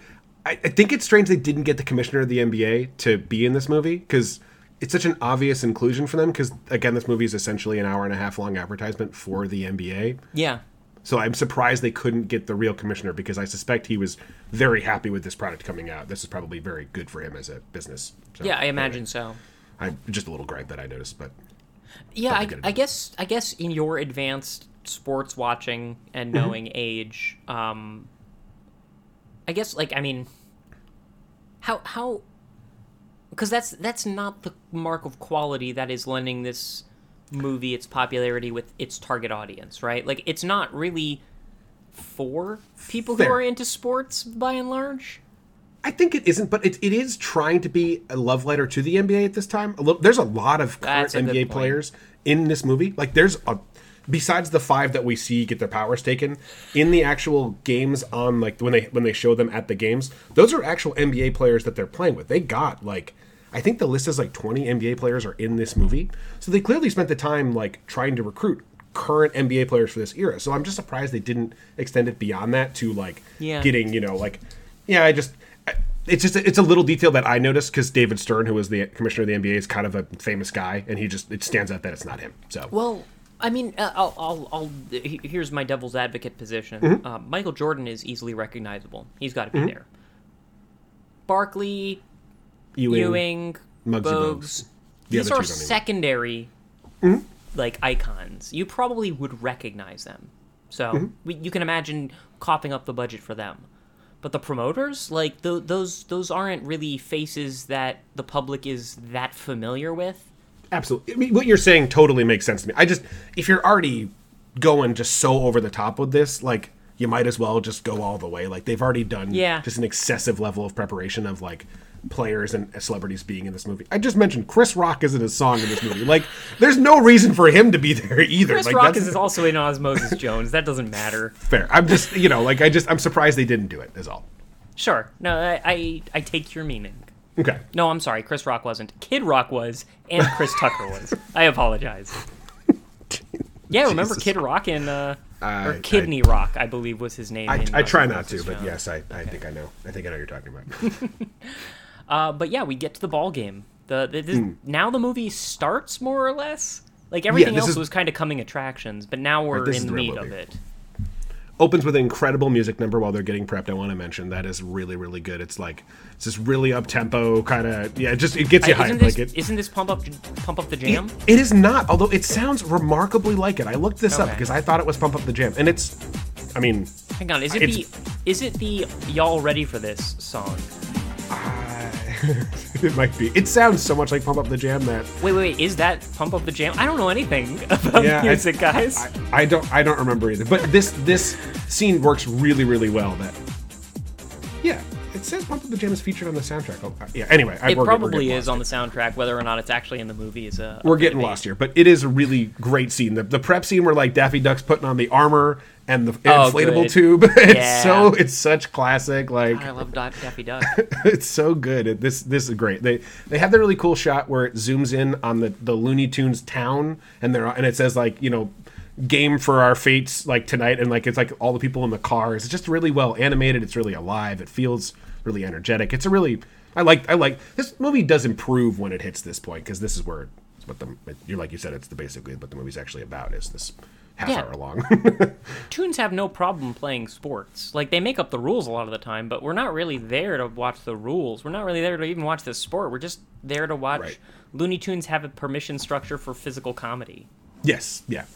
Yeah. But if and you do know anything about basketball, it kind of pays off. Like the melding of these two things are great. Like the announcer announcing all of their all of their names and heights, and you get to Yeah. s- hear how ludicrous like the the disparity in their heights actually is. I don't know if I said this to you when we were at, at watching it here, but I love the detail. They actually do a pretty good job of like, so the detail that he announces the starting players for the home team and their heights and all that stuff, and he has like a hype up for them is very accurate for a home NBA game. You would go to the oh, game, Oh, and they, won't would do announce the they right the do it for away team. You just say and the away team, you know, like the Brooklyn Nets, like they would just No sort of. way. So they got that detail right, and I really like that about it. Like it just sort of and, the, and then he's like, you know, and and, the Monstars because we Yeah. don't want to hear about the we don't Who care. gives a crap, right? Yeah. like, yeah Oh, just- that's beautiful. See, this Yeah, is what I'm talking about. Yeah. Anytime you can inject basketball into Looney Tunes and it doesn't get in the way, it's awesome. and yeah, I, I as soon as I heard that, I was like, okay, they clearly actually thought about this part. Like that's a cool detail to like layer in there if you're paying attention. Yeah, uh, Yeah. another good. The announcer I tried to look up, nobody famous. I thought it was a real NBA announcer maybe, but I didn't find any evidence that that was a an actual like stadium announcer. Did a good job. sure. Sounded like one. Yeah, it sounded very appropriate. Yeah. So, um, yeah, then we get into the first half of the ball game. Kind of where one we get sided, the- isn't it? It, kind of one-sided, isn't it? Like that classic. I think that is a classic Looney Tunes joke where like Yeah. a number keeps on ticking up until it just says a sentence instead of a number ticking up. right.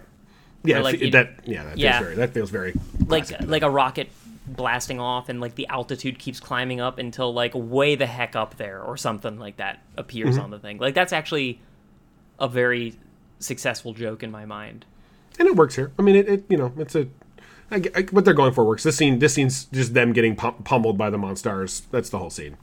it is it's got a couple good moments this is where porky pig says i, I think we should quit quit quit quit quit uh, forfeit it's always going to work on me yeah, it's a good one. um, I really like how Daffy Duck gets intimidated and throws the ball over to uh, Granny. I Yeah, on the bench. Yep. And she was wide open. Yes. I mean, so good. yep. Uh, meanwhile, Newman is spying on the Monstars. Mm, yep. in the Um, locker room. So they're they're uncovering the bare threads of this plot. Hmm. Uh, and then uh, Bugs tries to hype up his team because their their morale is low. I assume Hmm. that this is the crux of every sporting event is just your morale is the only thing that matters. Skills are not Mm-hmm. Relevant. Is that right? Yeah, I, I mean, this is like a very. I think this is just a classic sports movie trope. What you're hitting here, like this is like a very traditional sports movie plot. yeah, where, you got to get your mojo back. right, and like the heroes are all down, like you know they're not playing well. You gotta, you know, you gotta r- rally the troops. Like this is a this this 30 minute bit is basically most modern sports movies encapsulated Yeah. into this quick 30 minute. That's a good point. Yeah, it's always like the the main protagonist just has to get over his mental block or trauma or remember Mm-hmm. what's important to him, and then he gets like Super Saiyan powers at his sport for a while. They've made this movie like a thousand times, and it it's still frankly It's not even just and works. sports. Like this is Yeah. the shonen battle thing. Yeah, Like it, right. it's it's yeah. It, as long as you got gumption, you can't lose. or Michael's secret stuff in this case. Yeah, so they give water to the, the, the to the Looney Tunes, and because they're all impressionable as hell, because they're Looney Tunes, it magically gives them superpowers and muscles and stuff, and it's great. I love it. I love Michael Jordan's sole good acting talent in this movie is this scene Yeah, be- because of I think mostly just because of the dialogue, but like, nah, I just didn't think you guys needed it. It's a pretty yeah, it's You're pretty good. competitive. That's so cute. That's such a cute line. And it's a good read.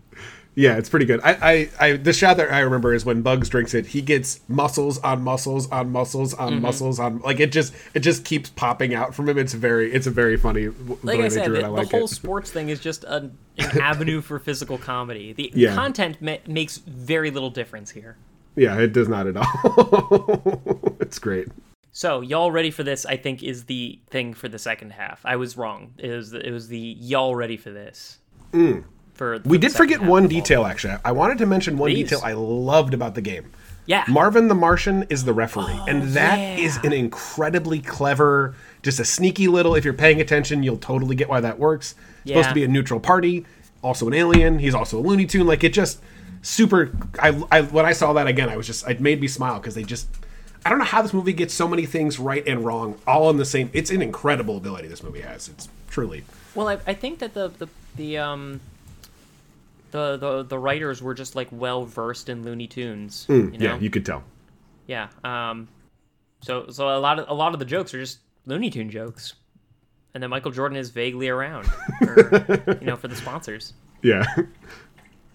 anyway, No, the I, second I half. really, yeah. I no, I really love Marvin the Martian being the referee. I like. oh, it's super good. I was hoping that I could hear a bit of dialogue from him, but you know, I, I He doesn't recognize. talk at all, right? I don't think so. Yeah, I think he's just sort of a. I think I would have noticed, but There's uh, several Looney Tunes they bring in that are on screen but never say a word. Like Speedy Yeah. Gonzalez is in it, and that once in the scene where they're all injured, just sort of in the back. Like they just they do that every so often. Is that not. Speedy Gonzalez or is that just Nameless Mouse? I think that's supposed to be Speedy Gonzalez I- I because he think has I the think you're hat right. near Yeah. him, kind Who's, of. Who is Nameless Mouse? Oh, that's the little guy who comes into the game and is like, "Oh, I you know, I really appreciate you let me come into the game." And I'm, I think that's yeah, he just talks a lot. Like Yeah, it's not a that's who it's Speedy. Gonzalez though, because that is racistly Mexican accent. Um, Thank God Speedy just- Gonzalez didn't talk, but No, yeah, that's probably a good decision. I just don't know who this mouse is. this is just never seen other him before. mouse. Yeah, never seen him before. Unless it's Jerry. Does Jerry talk like that? Jerry doesn't talk either. Jerry's not a Looney Tune, is he? Which cat is a Looney Tune? Sylvester. Oh. Sylvester. I believe. Isn't it Sylvester and Tweety? No, that's Sylvester and Tweety, not Tom and Jerry. Oh, what am I thinking of? Um, I did like the Sylvester Yeah, yeah, yeah. joke earlier. What, what exactly was it? It was he so like good. he he makes this. They're like trying to figure They're, out like, a plan of how to take them plans. on stars, and he's like, and you know what we do? We break into the room through the window. We snag that bird, and he's like, Yeah. just- it's so it's so out of nowhere and just like It's like, so- okay, let's get back on task. super fun again. There's there are just great moments of Looney Tunes in this, and that is definitely it's so Just good. thinking about it again. it's all he can think about. Uh, and what we do is snag that bird. Oh, that's good. anyway, All right, so second half. Y'all ready for this? Is playing. This is just an extended Looney Tunes cartoon, and yeah, it's yeah, it's great. it Who works in like it- Looney Tunes?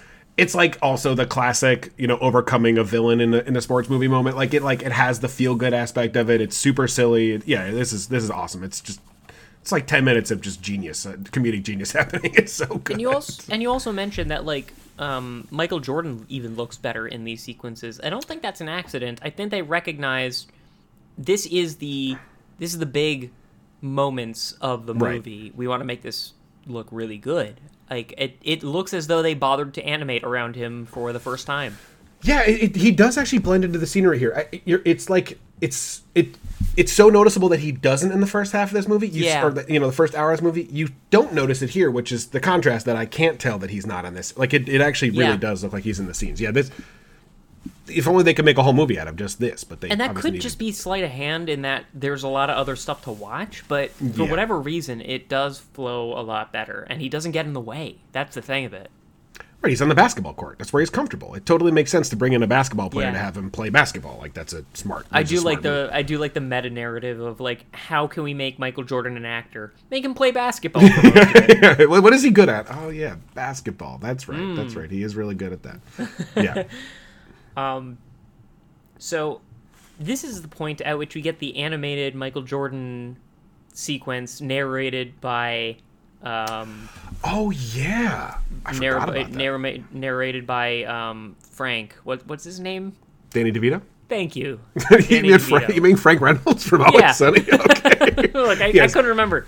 yeah, Danny DeVito. Yeah, narrates that that sort of grim scene of him being a slave on a planet and losing in basketball over and over again. It's really. It's, I remembered that scene from mm-hmm. watching this as a kid. Yeah, it stands out. It's it's pretty. It's like it's pretty disturbing. Like it's, It's not a it's not a good image. It is it is very. I also really like it in the concept of Michael Jordan being obsessed with winning. That he has to lose every game. I really think that that's a good torture for him. That's like a very great. Dude, that delivery from Danny DeVito is legendary. Yeah, and it's you're pretty good. gonna lose.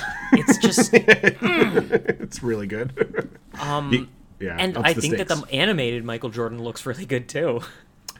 It's- Made me just want to see that. we haven't really mentioned it yet, but this movie has like 12 styles of animation happening at all, like in totally different scenes or in the same scene. Like, it, Yeah. I it mean, just the lighting of this sequence would be different enough. But yeah, like it's a completely different style and like it's, It's so drawn. It- yeah, it's it's very it's actually very cool. This is a very cool animated. It's very dark, but I actually I agree. This looks really good. And like the, mm-hmm. it's because it's not trying It's to layer. It's got like a wacky House of Horrors kind of feel to it, with like the stairs going up to the basketball hoop. Just Mm-hmm. Yeah, like yeah. all of the objects are out of scale to what they should be. It looks really cool.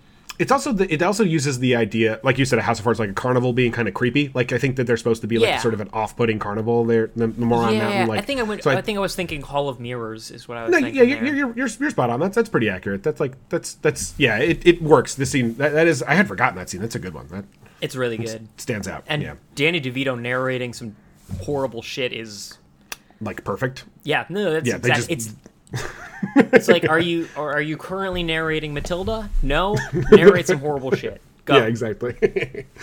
yeah, He's actually a really good voice actor. I wouldn't mind hearing um of like a bunch of audiobooks by Yeah. uh, with Danny DeVito at the helm. He never. I don't know. Is he in a lot of other animated stuff? Do you have any idea? The only thing I can remember is Matilda. Is is the only other portion of like him doing just a voice. isn't he in Matilda? He is also in Matilda. Yeah, I was gonna say he's in Matilda. But He's in yeah. Matilda, but he's also the narrator to Matilda. It's very odd when you put those pieces together. And it's like, wait, I think he directed Matilda also. I believe he did. Yeah, his his his IMDb is mostly live action stuff. He did voice act in Hercules, The Lorax. and- Oh, of course, he's uh he's Phil, the the satyr.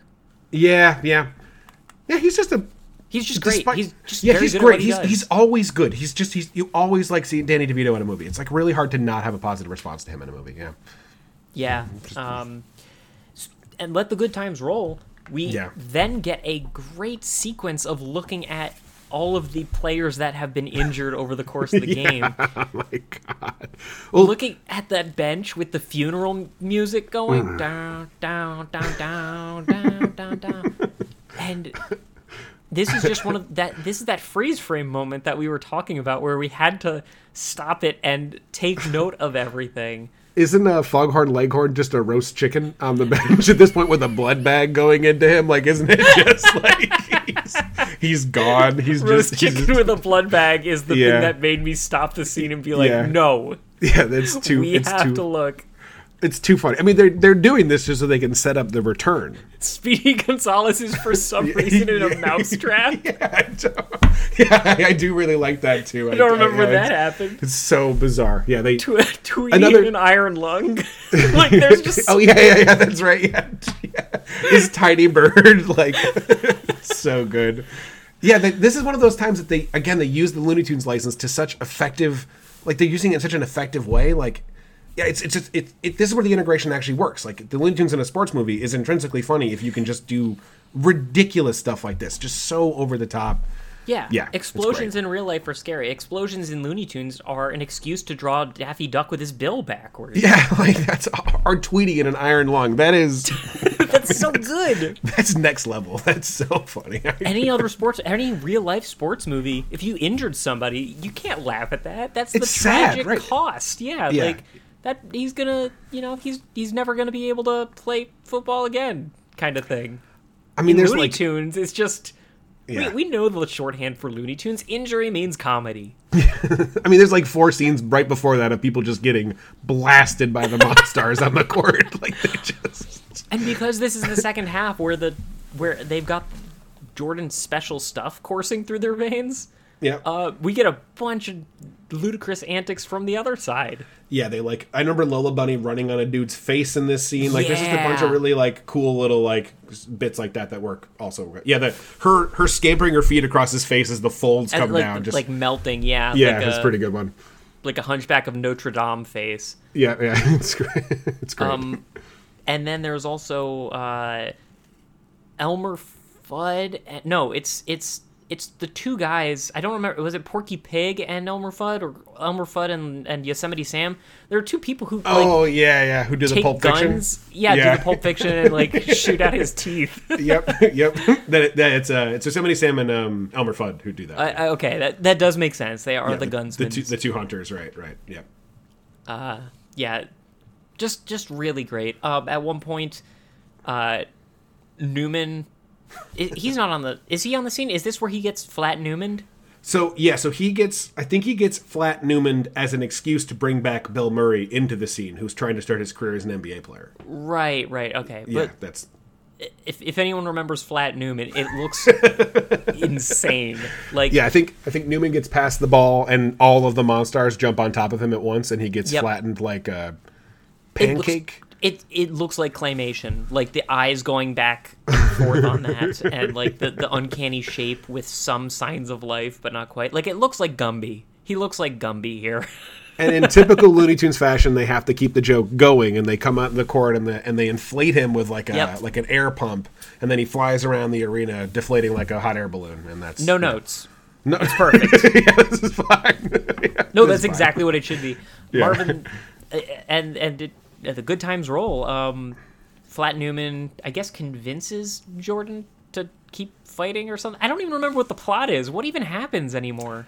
So I remember actually because Bill Murray Okay. shows up, tells him tells him he can play, and and they're in the huddle, they're drawing up the play, and Bill's like, "Give me the ball, give me the ball." And I just also I really like that he's like you know he's so confident he wants the so ball over. Michael Jordan. yeah. and uh, yeah, Michael Jordan's like, "Give me the ball and get out of the way." I think is the sort of the the the premise for the last the culmination of the basketball game. Yeah, I can't remember the exact sequence of events here, but I'm just going to point a couple of things out. Yeah. Marvin Martian does, in fact, speak in this movie. He calls uh, Michael Jordan your airness. Oh yeah, he does. Okay. uh, I don't remember what exactly they were doing, but I do have the note that Bill Murray and Daffy Duck is also a really good pairing. I don't remember either, but yeah, I would watch an entire movie of just that. Like, They they must have they must have just been jabberjawing about something. They're basically the same character. in this movie especially, but also in real life, it seems like they're pretty similar. Yeah, yeah. yeah, pretty Um, good. But yeah, that that we are getting into the finale here. Mm-hmm. Uh, so why don't why don't why don't you bring us through the through the home stretch of this game? Uh, all right, so they inbounds the ball on the final play of the game. I think the, I believe the Toon Squad's down by one, and they have Mm-hmm. like ten seconds left in the game. Michael Jordan gets the ball, runs down the court, and he begins to jump from the halfway point on the court, so right where the logo usually is. Now, you probably don't know this, but this is actually another homage to a thing that Jordan once did in the slam dunk contest, like in like the '80s. Jordan made it became insanely popular because he could dunk from like the free throw line. Do you know where the free throw line is on a basketball court? Uh, I recognize it as a point of distance It's this before the half court line, but after like it's not literally under the net, but it's not the half court line. That's the degree of familiarity Yeah. I have with the free it's the line. rectangle at the end of where the net is. So there's like a Gotcha. rectangle on. So it was just it, when it happened, people went crazy. He, people called him your airness because he could. People thought he could fly through the air. So the Wait, joke they here. called him your airness? Oh, that was actually his name. Oh yeah, that's like a, that's like a, What? Yeah, that's like that's like. The, Are you fucking kidding me? No, he he was. The joke is that Michael Jordan. I, I've said this before in my life. Is like he would jump and then somehow he would jump again. Like he could double I jump like in a video game. I thought that was just Marvin the Martian. No, that's actually like a real nickname. That's just a nickname that he.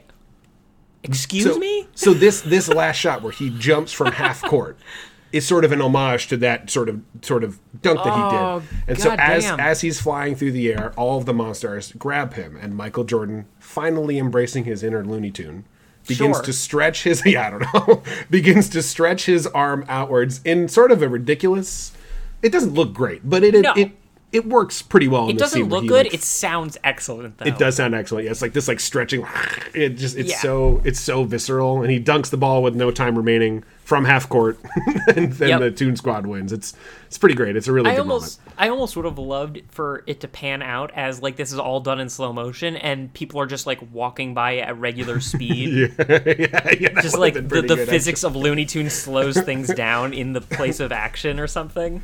Yeah, I, I- I just think it works because it's such a nice like moment of like him finally embracing being in the Looney Tunes world. Like it, it sort of reads that he like finally had fun with it. I, I don't know, but Yeah, there, it's something. There's something missing here. There's there's Yeah. something missing between him wanting to be Looney Tunes and him wanting to be basketball again, and I Yeah. don't know what it means. yeah, I don't know. I don't know how they could have reconciled those two things, but I yeah, it, it uh, it still works. This this this is pretty great. I, I a- like this quite a It's bit. It's an appropriate enough finale. We needed a finale. This is probably one of the best ways to do it. Yep, for sure. Um, and this is where we get the um, uh, the the the monster minions doing the Looney Tune acapella. They get they get de-sportsified, and then they do the Looney Tunes acapella as like a I guess like as a tryout to be Yeah, they want to become Looney Looney, Tunes? Tunes. right? Right. yeah. Never to be seen again. I'm pretty sure, but Oh yeah, and then also um, Fart Bottom, uh, Danny DeVito uh, gets Swack, Swackhammer. Swackhammer, yeah. um, you know, he he starts telling all the monsters off, and they they, they rightly point out, you know, you're bigger than him now. You Yeah. kind of don't have to take his shit anymore, and they blast him to the moon, and then give the powers back. There we go. Now we're on the right track. right. We've re- redeemed ourselves in everyone's eyes. It's all okay. Yeah. yep. Uh, Bill Murray tragically retires from his NBA playing days. One and done. You know. One and done. I undefeated. mean, he went out. A, he went out a champ. That's that's his that's true. his move there. Uh, and we also get that part where Bugs t- gets an injury and they do the big kiss, right? Yes, that's where that's where the scene with Lola Bunny happens. Is is Yeah. at, right at the end there where she pulls that. It's like the transition from him back out of the Looney Tunes world back onto Earth. Is after Yes. like yeah they kiss. Good way to pull, good way to end it. Yeah, yeah, and I don't think the Looney Tunes are seen again. I think that's their last little bit in the movie.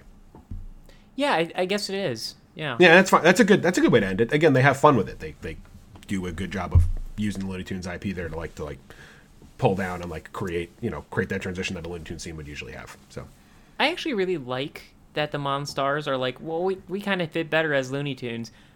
And it's making me really appreciate that this actually has a lot of commonality with Wreck It Ralph. Uh, just like, yeah, yeah, yeah, it does. When you pointed that out, I I, I realized that it was a pretty interesting comparison to this movie. Remember at the end of Wreck It Ralph how like the Q*berts are out of work and they induct them into this new place? Kind of Yeah. like a Lilo and Stitch. Like we got to figure out how this person fits when they're not on their home planet. Like where can we put them so that they make sense? Mm-hmm. Um, yeah. yeah just just something about like old properties evolving with the times and still finding the place in the world like there's there's something very powerful in that that cartoons are uniquely well positioned to express Yeah, and capitalize on nostalgia in a really interesting way because you obviously your audience for cartoons initially is children, so you watch them when you were a kid. So there's this, Right. always this powerful sort of emotional resonance. You can put the Looney Tunes on screen for me now, and I'm going to respond to it. Like I'm Yeah. however old I am at thirty something. but like rationally you also recognize that their time has come and gone. You don't want to say goodbye to them in every way Right. but you recognize that it has to be in a new venue. Yeah, um, and and the notion that the Monstars are shrinking back into those little little idiots and going to get inducted into the Looney Tunes, that's very satisfying to me. That's very satisfying to my brain. Uh, pretty endearing now that you pointed out. Actually, There's kinda- like a I- there's I a like place that. for them. You know, Yeah. they're yeah. They're silly, sort of stupid. Yeah, it works. Yeah, yeah. Yeah, any number of cartoons, right?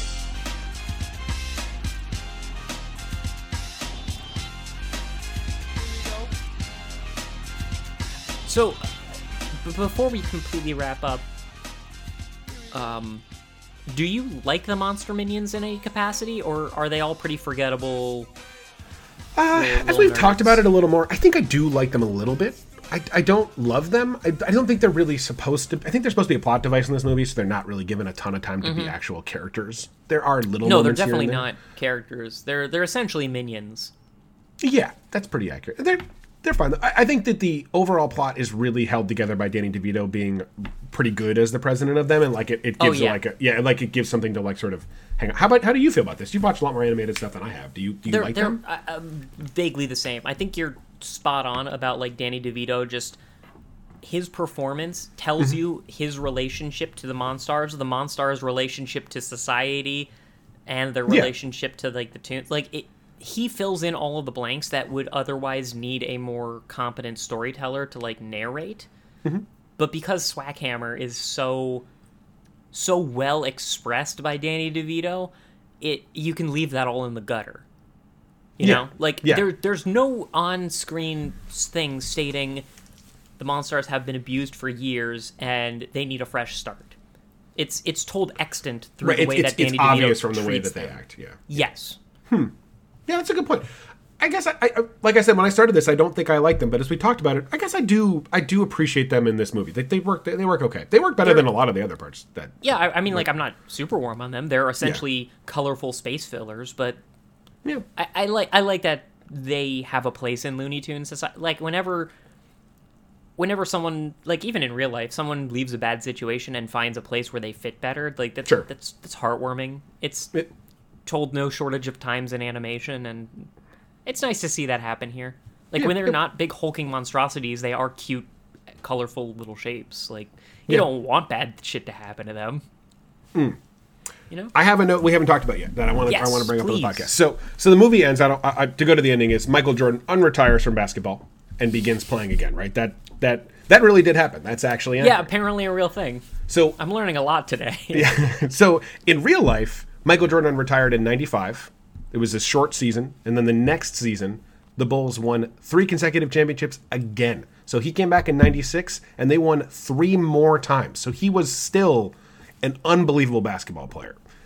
The funny detail of this movie is that there is a pretty widely held conspiracy theory about Michael Jordan's retirement. Have you ever heard of this before? No, please. So he he is an avid gambler. He's addicted to gambling. He has publicly, openly admitted that he cannot stop gambling on activities.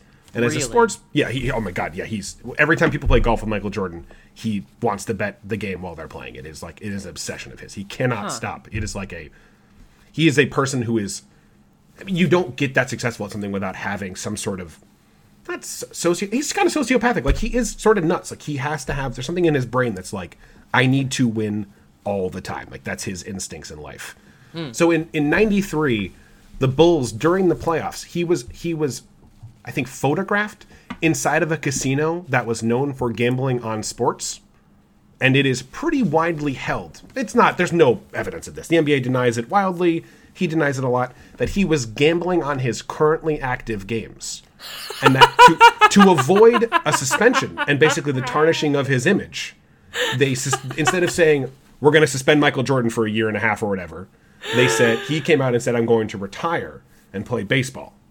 Oh man. And I love the idea that Space Jam is like somehow selling this even more, even if it never like it's not real. Like the idea Dude. that this movie is way funnier watching it from that perspective of knowing he wasn't that he, gambling. He was in fucking Looney Tune lands for a yeah, couple exa- of years. yeah, exactly. Like he didn't. He was busy didn't- helping, giving bugs a solid. Like, It makes this movie way funnier if you think about it from that lens. They're trying to put a story to him retiring. They're trying to like create the narrative. I even like that during his press conference in the beginning of the movie, he says, "Only one other person knows this, but I've always wanted to play baseball." Like, fucking, you didn't want to play baseball. You were just making an excuse to avoid a suspension, and so it's just a great, it's just a Oh, great God, backdrop that for is- this movie. I don't know if I should have led with that, but I, it's No, a very that's- funny. I, I, I don't know who, who can say, but yeah, damn, that's funny. and yeah, I love, I love that they, I love the direction of the movie. Like, yeah. the audience who is watching knows that no one ever thought he should play baseball. Yeah, and so yeah. for him to say out loud, "I only shared this with one other person before," but like it's it's just that sort of it's a very tongue in cheek wink nod kind of forced narrative thing. It's Oh, great. man, it's it's good. such a good it's such a good conspiracy theory. I, I don't always buy into that stuff, but he is a a publicly acknowledged. He publicly acknowledges that he's a gambling addiction. So it's a pos- Okay. it's definitely a possibility. He is not a. I don't think he would have bet against himself because he's too crazy for that. He's just he's way too nuts to ever bet against himself because he would never lose on purpose. You, But I you could were really given given quite a psychogram on uh, Michael Jordan over this. Over this I mean, I could keep going. He he actually another great Michael Jordan story. I'll I'll, I'll stop Yeah, here. but please. during his Hall of Fame speech, Michael Jordan had I, I read you his um, accomplishments, right? Like Mm-hmm. I his Hall of Fame speech. He was a first ballot. He got in immediately to the Basketball Hall of Fame because you know he's the best player of all time. Right. He brought all of the people who he had either lost to or had doubted him in his life to his Hall of Fame speech, and then proceeded to publicly say, "You done." I beat you. I beat you. And he did it to. I mean, he did it to like 20 people. That was his Hall of Fame speech. He didn't thank anybody. That is He- psychotic behavior. He's nuts. That that that is like that reminds me of the um the scene from Rick and Morty where where Rick is like in a relationship with like a a planet consciousness Yeah. yes, or yes, exactly, yeah. and he's like okay if we're gonna do this i need to be hand gliding into a stadium where all the audience members are my dad saying good job son like it's just like the level of necessity in his Uh. brain for these people to be wrong and me to be right it's Yeah, very it's- important It's just, I- yeah, I, Michael Jordan's a fascinating human being. And again, you don't get that good at something without having at least something sort of obsessive I about I your that's personality. I don't think that's necessarily true, but the but level fame, of success. fame and and um, what's the word? Fame and mental decline do have something of a synergy. Th- Right, there, for sure. there is. There, I mean, there's no shortage of famous comedians who tragically would overdose or commit suicide. Because, like, Mm-hmm. the, the kind of person that creates a comedian who is that in tune with their own shortcomings and, you know, the frailty Sure. of human nature and blah, blah, blah. Like, there, there is a high frequency of people who have striven to succeed to also have abandoned what we might consider more common sense or not common sense but like like like common human experiences that sort of ground them you know like you, you hear all the time about child actors never really getting their yeah, sure. together, Yeah, because right? they, they're just, they're it's just, basically sarah lynn yeah yeah, that's true. Don't, you got to bring that up now. sorry Anyway, he's I a fast, break you. He's a fascinating human. He's endlessly interesting to look at. I still, to this day, admire watching him play basketball. He's truly the greatest. and He's- and you got to do a lot of it during the course of the movie because they knew that's what he could do and he yeah you i mean you were in the room with me every time he was on screen i was like holy shit he is so good at basketball like it was just you know he could be in Yeah. a gym by himself and i could still appreciate how good i mean he effectively was for the second half of the movie i think he literally was for most of with it with the with the with the I, I would love to have been in the green screen Yeah. where it's Michael Jordan playing basketball and then Flat Newman and Bill Murray just vaguely around making basketball motions at him. We also didn't mention the Bill Murray detail in this that he had to basically beg Bill Murray, right? Yeah. And I don't know. I don't know if there's evidence to back that up necessarily, but Uh, uh, I, I'm not really sure, but like apparently the story goes that um, filming was done, and Michael Jordan basically begged Bill Murray to act in his movie. because it was just such a, m- a mess before that, I'm guessing. I think they needed the real life levity counterpoint, Mm, sure. and Bill Murray could deliver that. I don't know how well they know each other, or whether his name just came up on the on the Rolodex. I think Bill Murray's a Chicago sports fan. I could be wrong about Oh, okay. that, but I believe he's a Chicago fan, so I think he probably had been to some games. You know, I only know that he loves lasagna and hates Mondays. there you go. Can I ask a question that you probably don't ask in this podcast a lot, but I want to know: Did you like this movie? I did, but not in any way that isn't just Looney Tunes. Sure, I think that's fair. I was. It was. Well- ki- that's going a little far. There's like there's I always appreciate animation and real life interspersed in some mm-hmm. capacity. In Who Framed Roger Rabbit, it was done expertly because there was a lot of talent and and care behind it. Mm-hmm.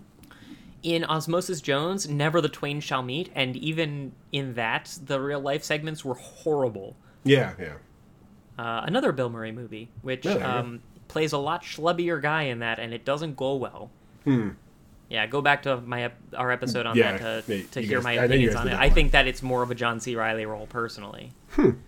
But um, Yeah, it was it was I- interest, interesting to watch this with you because I just could not tell. It's it- it's a movie that makes you laugh. It's hard to not be entertained by it. Like it's just yeah, it's just so much going on. Like it's hard to be bored by it. that's must say- true. There, there's always something interesting to look at. Whether or not it's like an enjoyable moment is is not how I would grade it. going Mm, sure. back to it, like I Yeah. can't grade it as a child watching this and trying to see when my smile happens or not. I can Sure. only grade it as somebody who is interested in watching an actor who doesn't know what he's doing Mm. try to pretend like he's around cartoons, and that that was satisfying to me as a professional. But, Yeah. um, I, I would say overall I enjoyed this movie, but I can't separate out the fact that it's kind of a train wreck at times from my enjoyment. Yeah, it's it's definitely. I think it's a very mixed bag. It was just it was fascinating, and I'm again I appreciate you letting me watch it with you because I really enjoyed it. Absolutely, yeah. Yeah. Um, there's a couple more scene, scenes that we neglected to mention right Oh, at sure. the end. Yeah, yeah. Where the other basketball players get their powers back. I think this is extraneous. We could have Yeah. probably just cut to commercial. Yeah, I don't know why they even bothered showing that. We, Credits? we got it. Like we know they got their powers back. I mean, I don't mind it because I really liked watching. At least you guys are still tall. I got nothing now. Like, That's true. That's true. so fucking cute. Like the the image of the four of them just all huddled and sad on a basketball court on the bleachers with the lights turned off, like pretty no good, one's yeah. there. It's very it's like a weirdly desolate scene. Yeah. Um, and then finally, after the credits roll, we get Porky Porky Pig, I think, Yeah. Yeah. who who like pops up and instead of like does he do the that's all folks thing? I don't think he does, which Somebody is weird. says somebody says, "Can I go home now?" And I'm like, "That's kind of how I feel." yeah, yes. that's true. I had forgotten that scene happened. They did not end with "That's all, folks," which I was surprised by. I remember that standing out to me. That they, they, sh- I think they even showed the usual. I don't know. Is that a vignette where they have like the circles and they, you know, like the Yeah, I think I think everyone knows what you mean. We're like um, we're it's like, like, the, uh, the blue circle with the outward expanding orange circles where usually Porky Pig's in the middle and he'll say like "That's all, folks," or you know, yeah. Mm-hmm. They just did. They didn't do that. Yeah, I think that I think that he is the one who just says, "Can I go home now?" Yeah. yeah. Um, I honestly think that like with the with the blessing of hindsight, this movie probably looks better now than it did at the when it aired. To if, Yeah, like, if I were yeah. to view it at the time that this aired, without my like appreciation of the general degradation of movie quality as the years go not not degradation I, let me let me rephrase that as the years go by the the movie industry is more calcified in that people kind of know what makes a good movie now mm-hmm. or there is a lot more evidence for what makes a bad movie and you're, you're never going to get a dreamworks or a pixar that fumbles this hard on its main character right No, no way. They would market test it to hell, and there's no way they would produce. They would never come out like that. but we were in an era of th- like a wild west, like a, a frontier where that just those sensibilities hadn't developed and calcified yet. And watching this movie with the appreciation of where movies would eventually end up and how Sure. some of them are really cookie cutter even if they're quality products and watching this is is weirdly a breath of fresh air just because like you can't envision a movie trying to do this anymore I thought of the words. You're totally right. I, I had thought of the words for this movie that it's corporate art. This movie is so corporately funded and so like sponsored all over the place, but it is Right. surprisingly risky. Like it's not. You're right. It does not follow like the template that you'd usually follow. Like it, it is a weird movie. It's just trying so many odd things. One of I don't remember what scene it was, but didn't you you marked it? Marked, Yeah. You you remarked on it at the time is like he just like put like five or six different sponsors in a single sentence or something. Yeah, we didn't. That didn't come up in Like the go get me a. Pepsi and a Wendy's and a blah blah blah. Like just trying to get them in there. we I didn't it didn't come up, but that is all of Michael Jordan's sponsorships from around that time. They just they just were like like I said, this movie is so corporate, but it, And- it's still see, surprisingly that's- risky. That's where the hindsight really comes into play because at the time it would have been just crass advertising. In the future, it's a really funny joke to the nature of crass advertising absolutely, at the time. absolutely, it's actually really funny. Uh, To me, that that's the kind of advertising I can sort of stomach because it's it's so in your face and so overt. They're not even like trying to hide it. Like it's just like having fun with it. Like instead instead of like trying to subliminally be like, look at the Miss McDonald's logo in the background. They're like, want to go get a double cheeseburger from McDonald's? like you're like, oh shit, right okay. well, well context matters I Yeah, mean, like, you know that that uh that age old notion of tragedy plus time equals comedy you know Yeah. like you can bring up the vietnam war now Sure. as like a funny reference Everyone you couldn't do it Vietnam during the Dog, yeah. vietnam war like it's just the context of this piece of art changes it over the decades in a really satisfying way if you are at all in tune with basketball culture which I was not but thankfully you are here and it's and it still works. You don't even have to shepherd me along. necessarily you don't necessarily have to even know it for it to, to work. So yeah. no it worked on me on a looney tunes level like mm-hmm. honestly i was probably more closely in tune with my six year old self than you were because you got the other half of this especially with hindsight of getting older and having watched a lot of basketball in my teenage and twenties, that like I, I sort of appreciated what Michael Jordan was as I got older because I so you got all the in jokes. Yeah, I did. yeah Yeah, yeah, hmm. yeah. Anyway, it was interesting that's movie. beautiful Yeah, uh, i'm very glad to have had you on this episode yeah, I really enjoyed it. thank you very much everyone for joining along with us Yeah, um, if you want to tell us what you think of michael jordan and or pepe le pew i guess you one can go to to fancybet.com slash cartoncast and put a comment of some sort on our contact page there. Uh, you can go to apple podcasts and leave a rating or review. It really helps us out and it validates our existence and more than anything else, please tell your friends about the show. I'm not going to do my normal spiel of like what we're doing next because this is outside of the normal engagement. We needed an extra sode, so this is the one. I could have started with this. I didn't. and now we're here. Um, but before we wrap up shop, just want to thank you one more time, James, for coming on the show. It uh was it was it was a it was a true delight to Oh. have someone who I uh, am this free with my opinions with and has kind of a lot of the same cartoon background but also also has some some some cash in you know basketball uh, over the past couple of decades yeah, I've really enjoyed being on. I, I, you guys have me on twice now, and I've enjoyed it a ton both times. So always happy to yeah come we, back. we we like it pretty well too Thanks. uh, is there anything that you want to plug or uh, say to our audience Can I go home now? Thank you.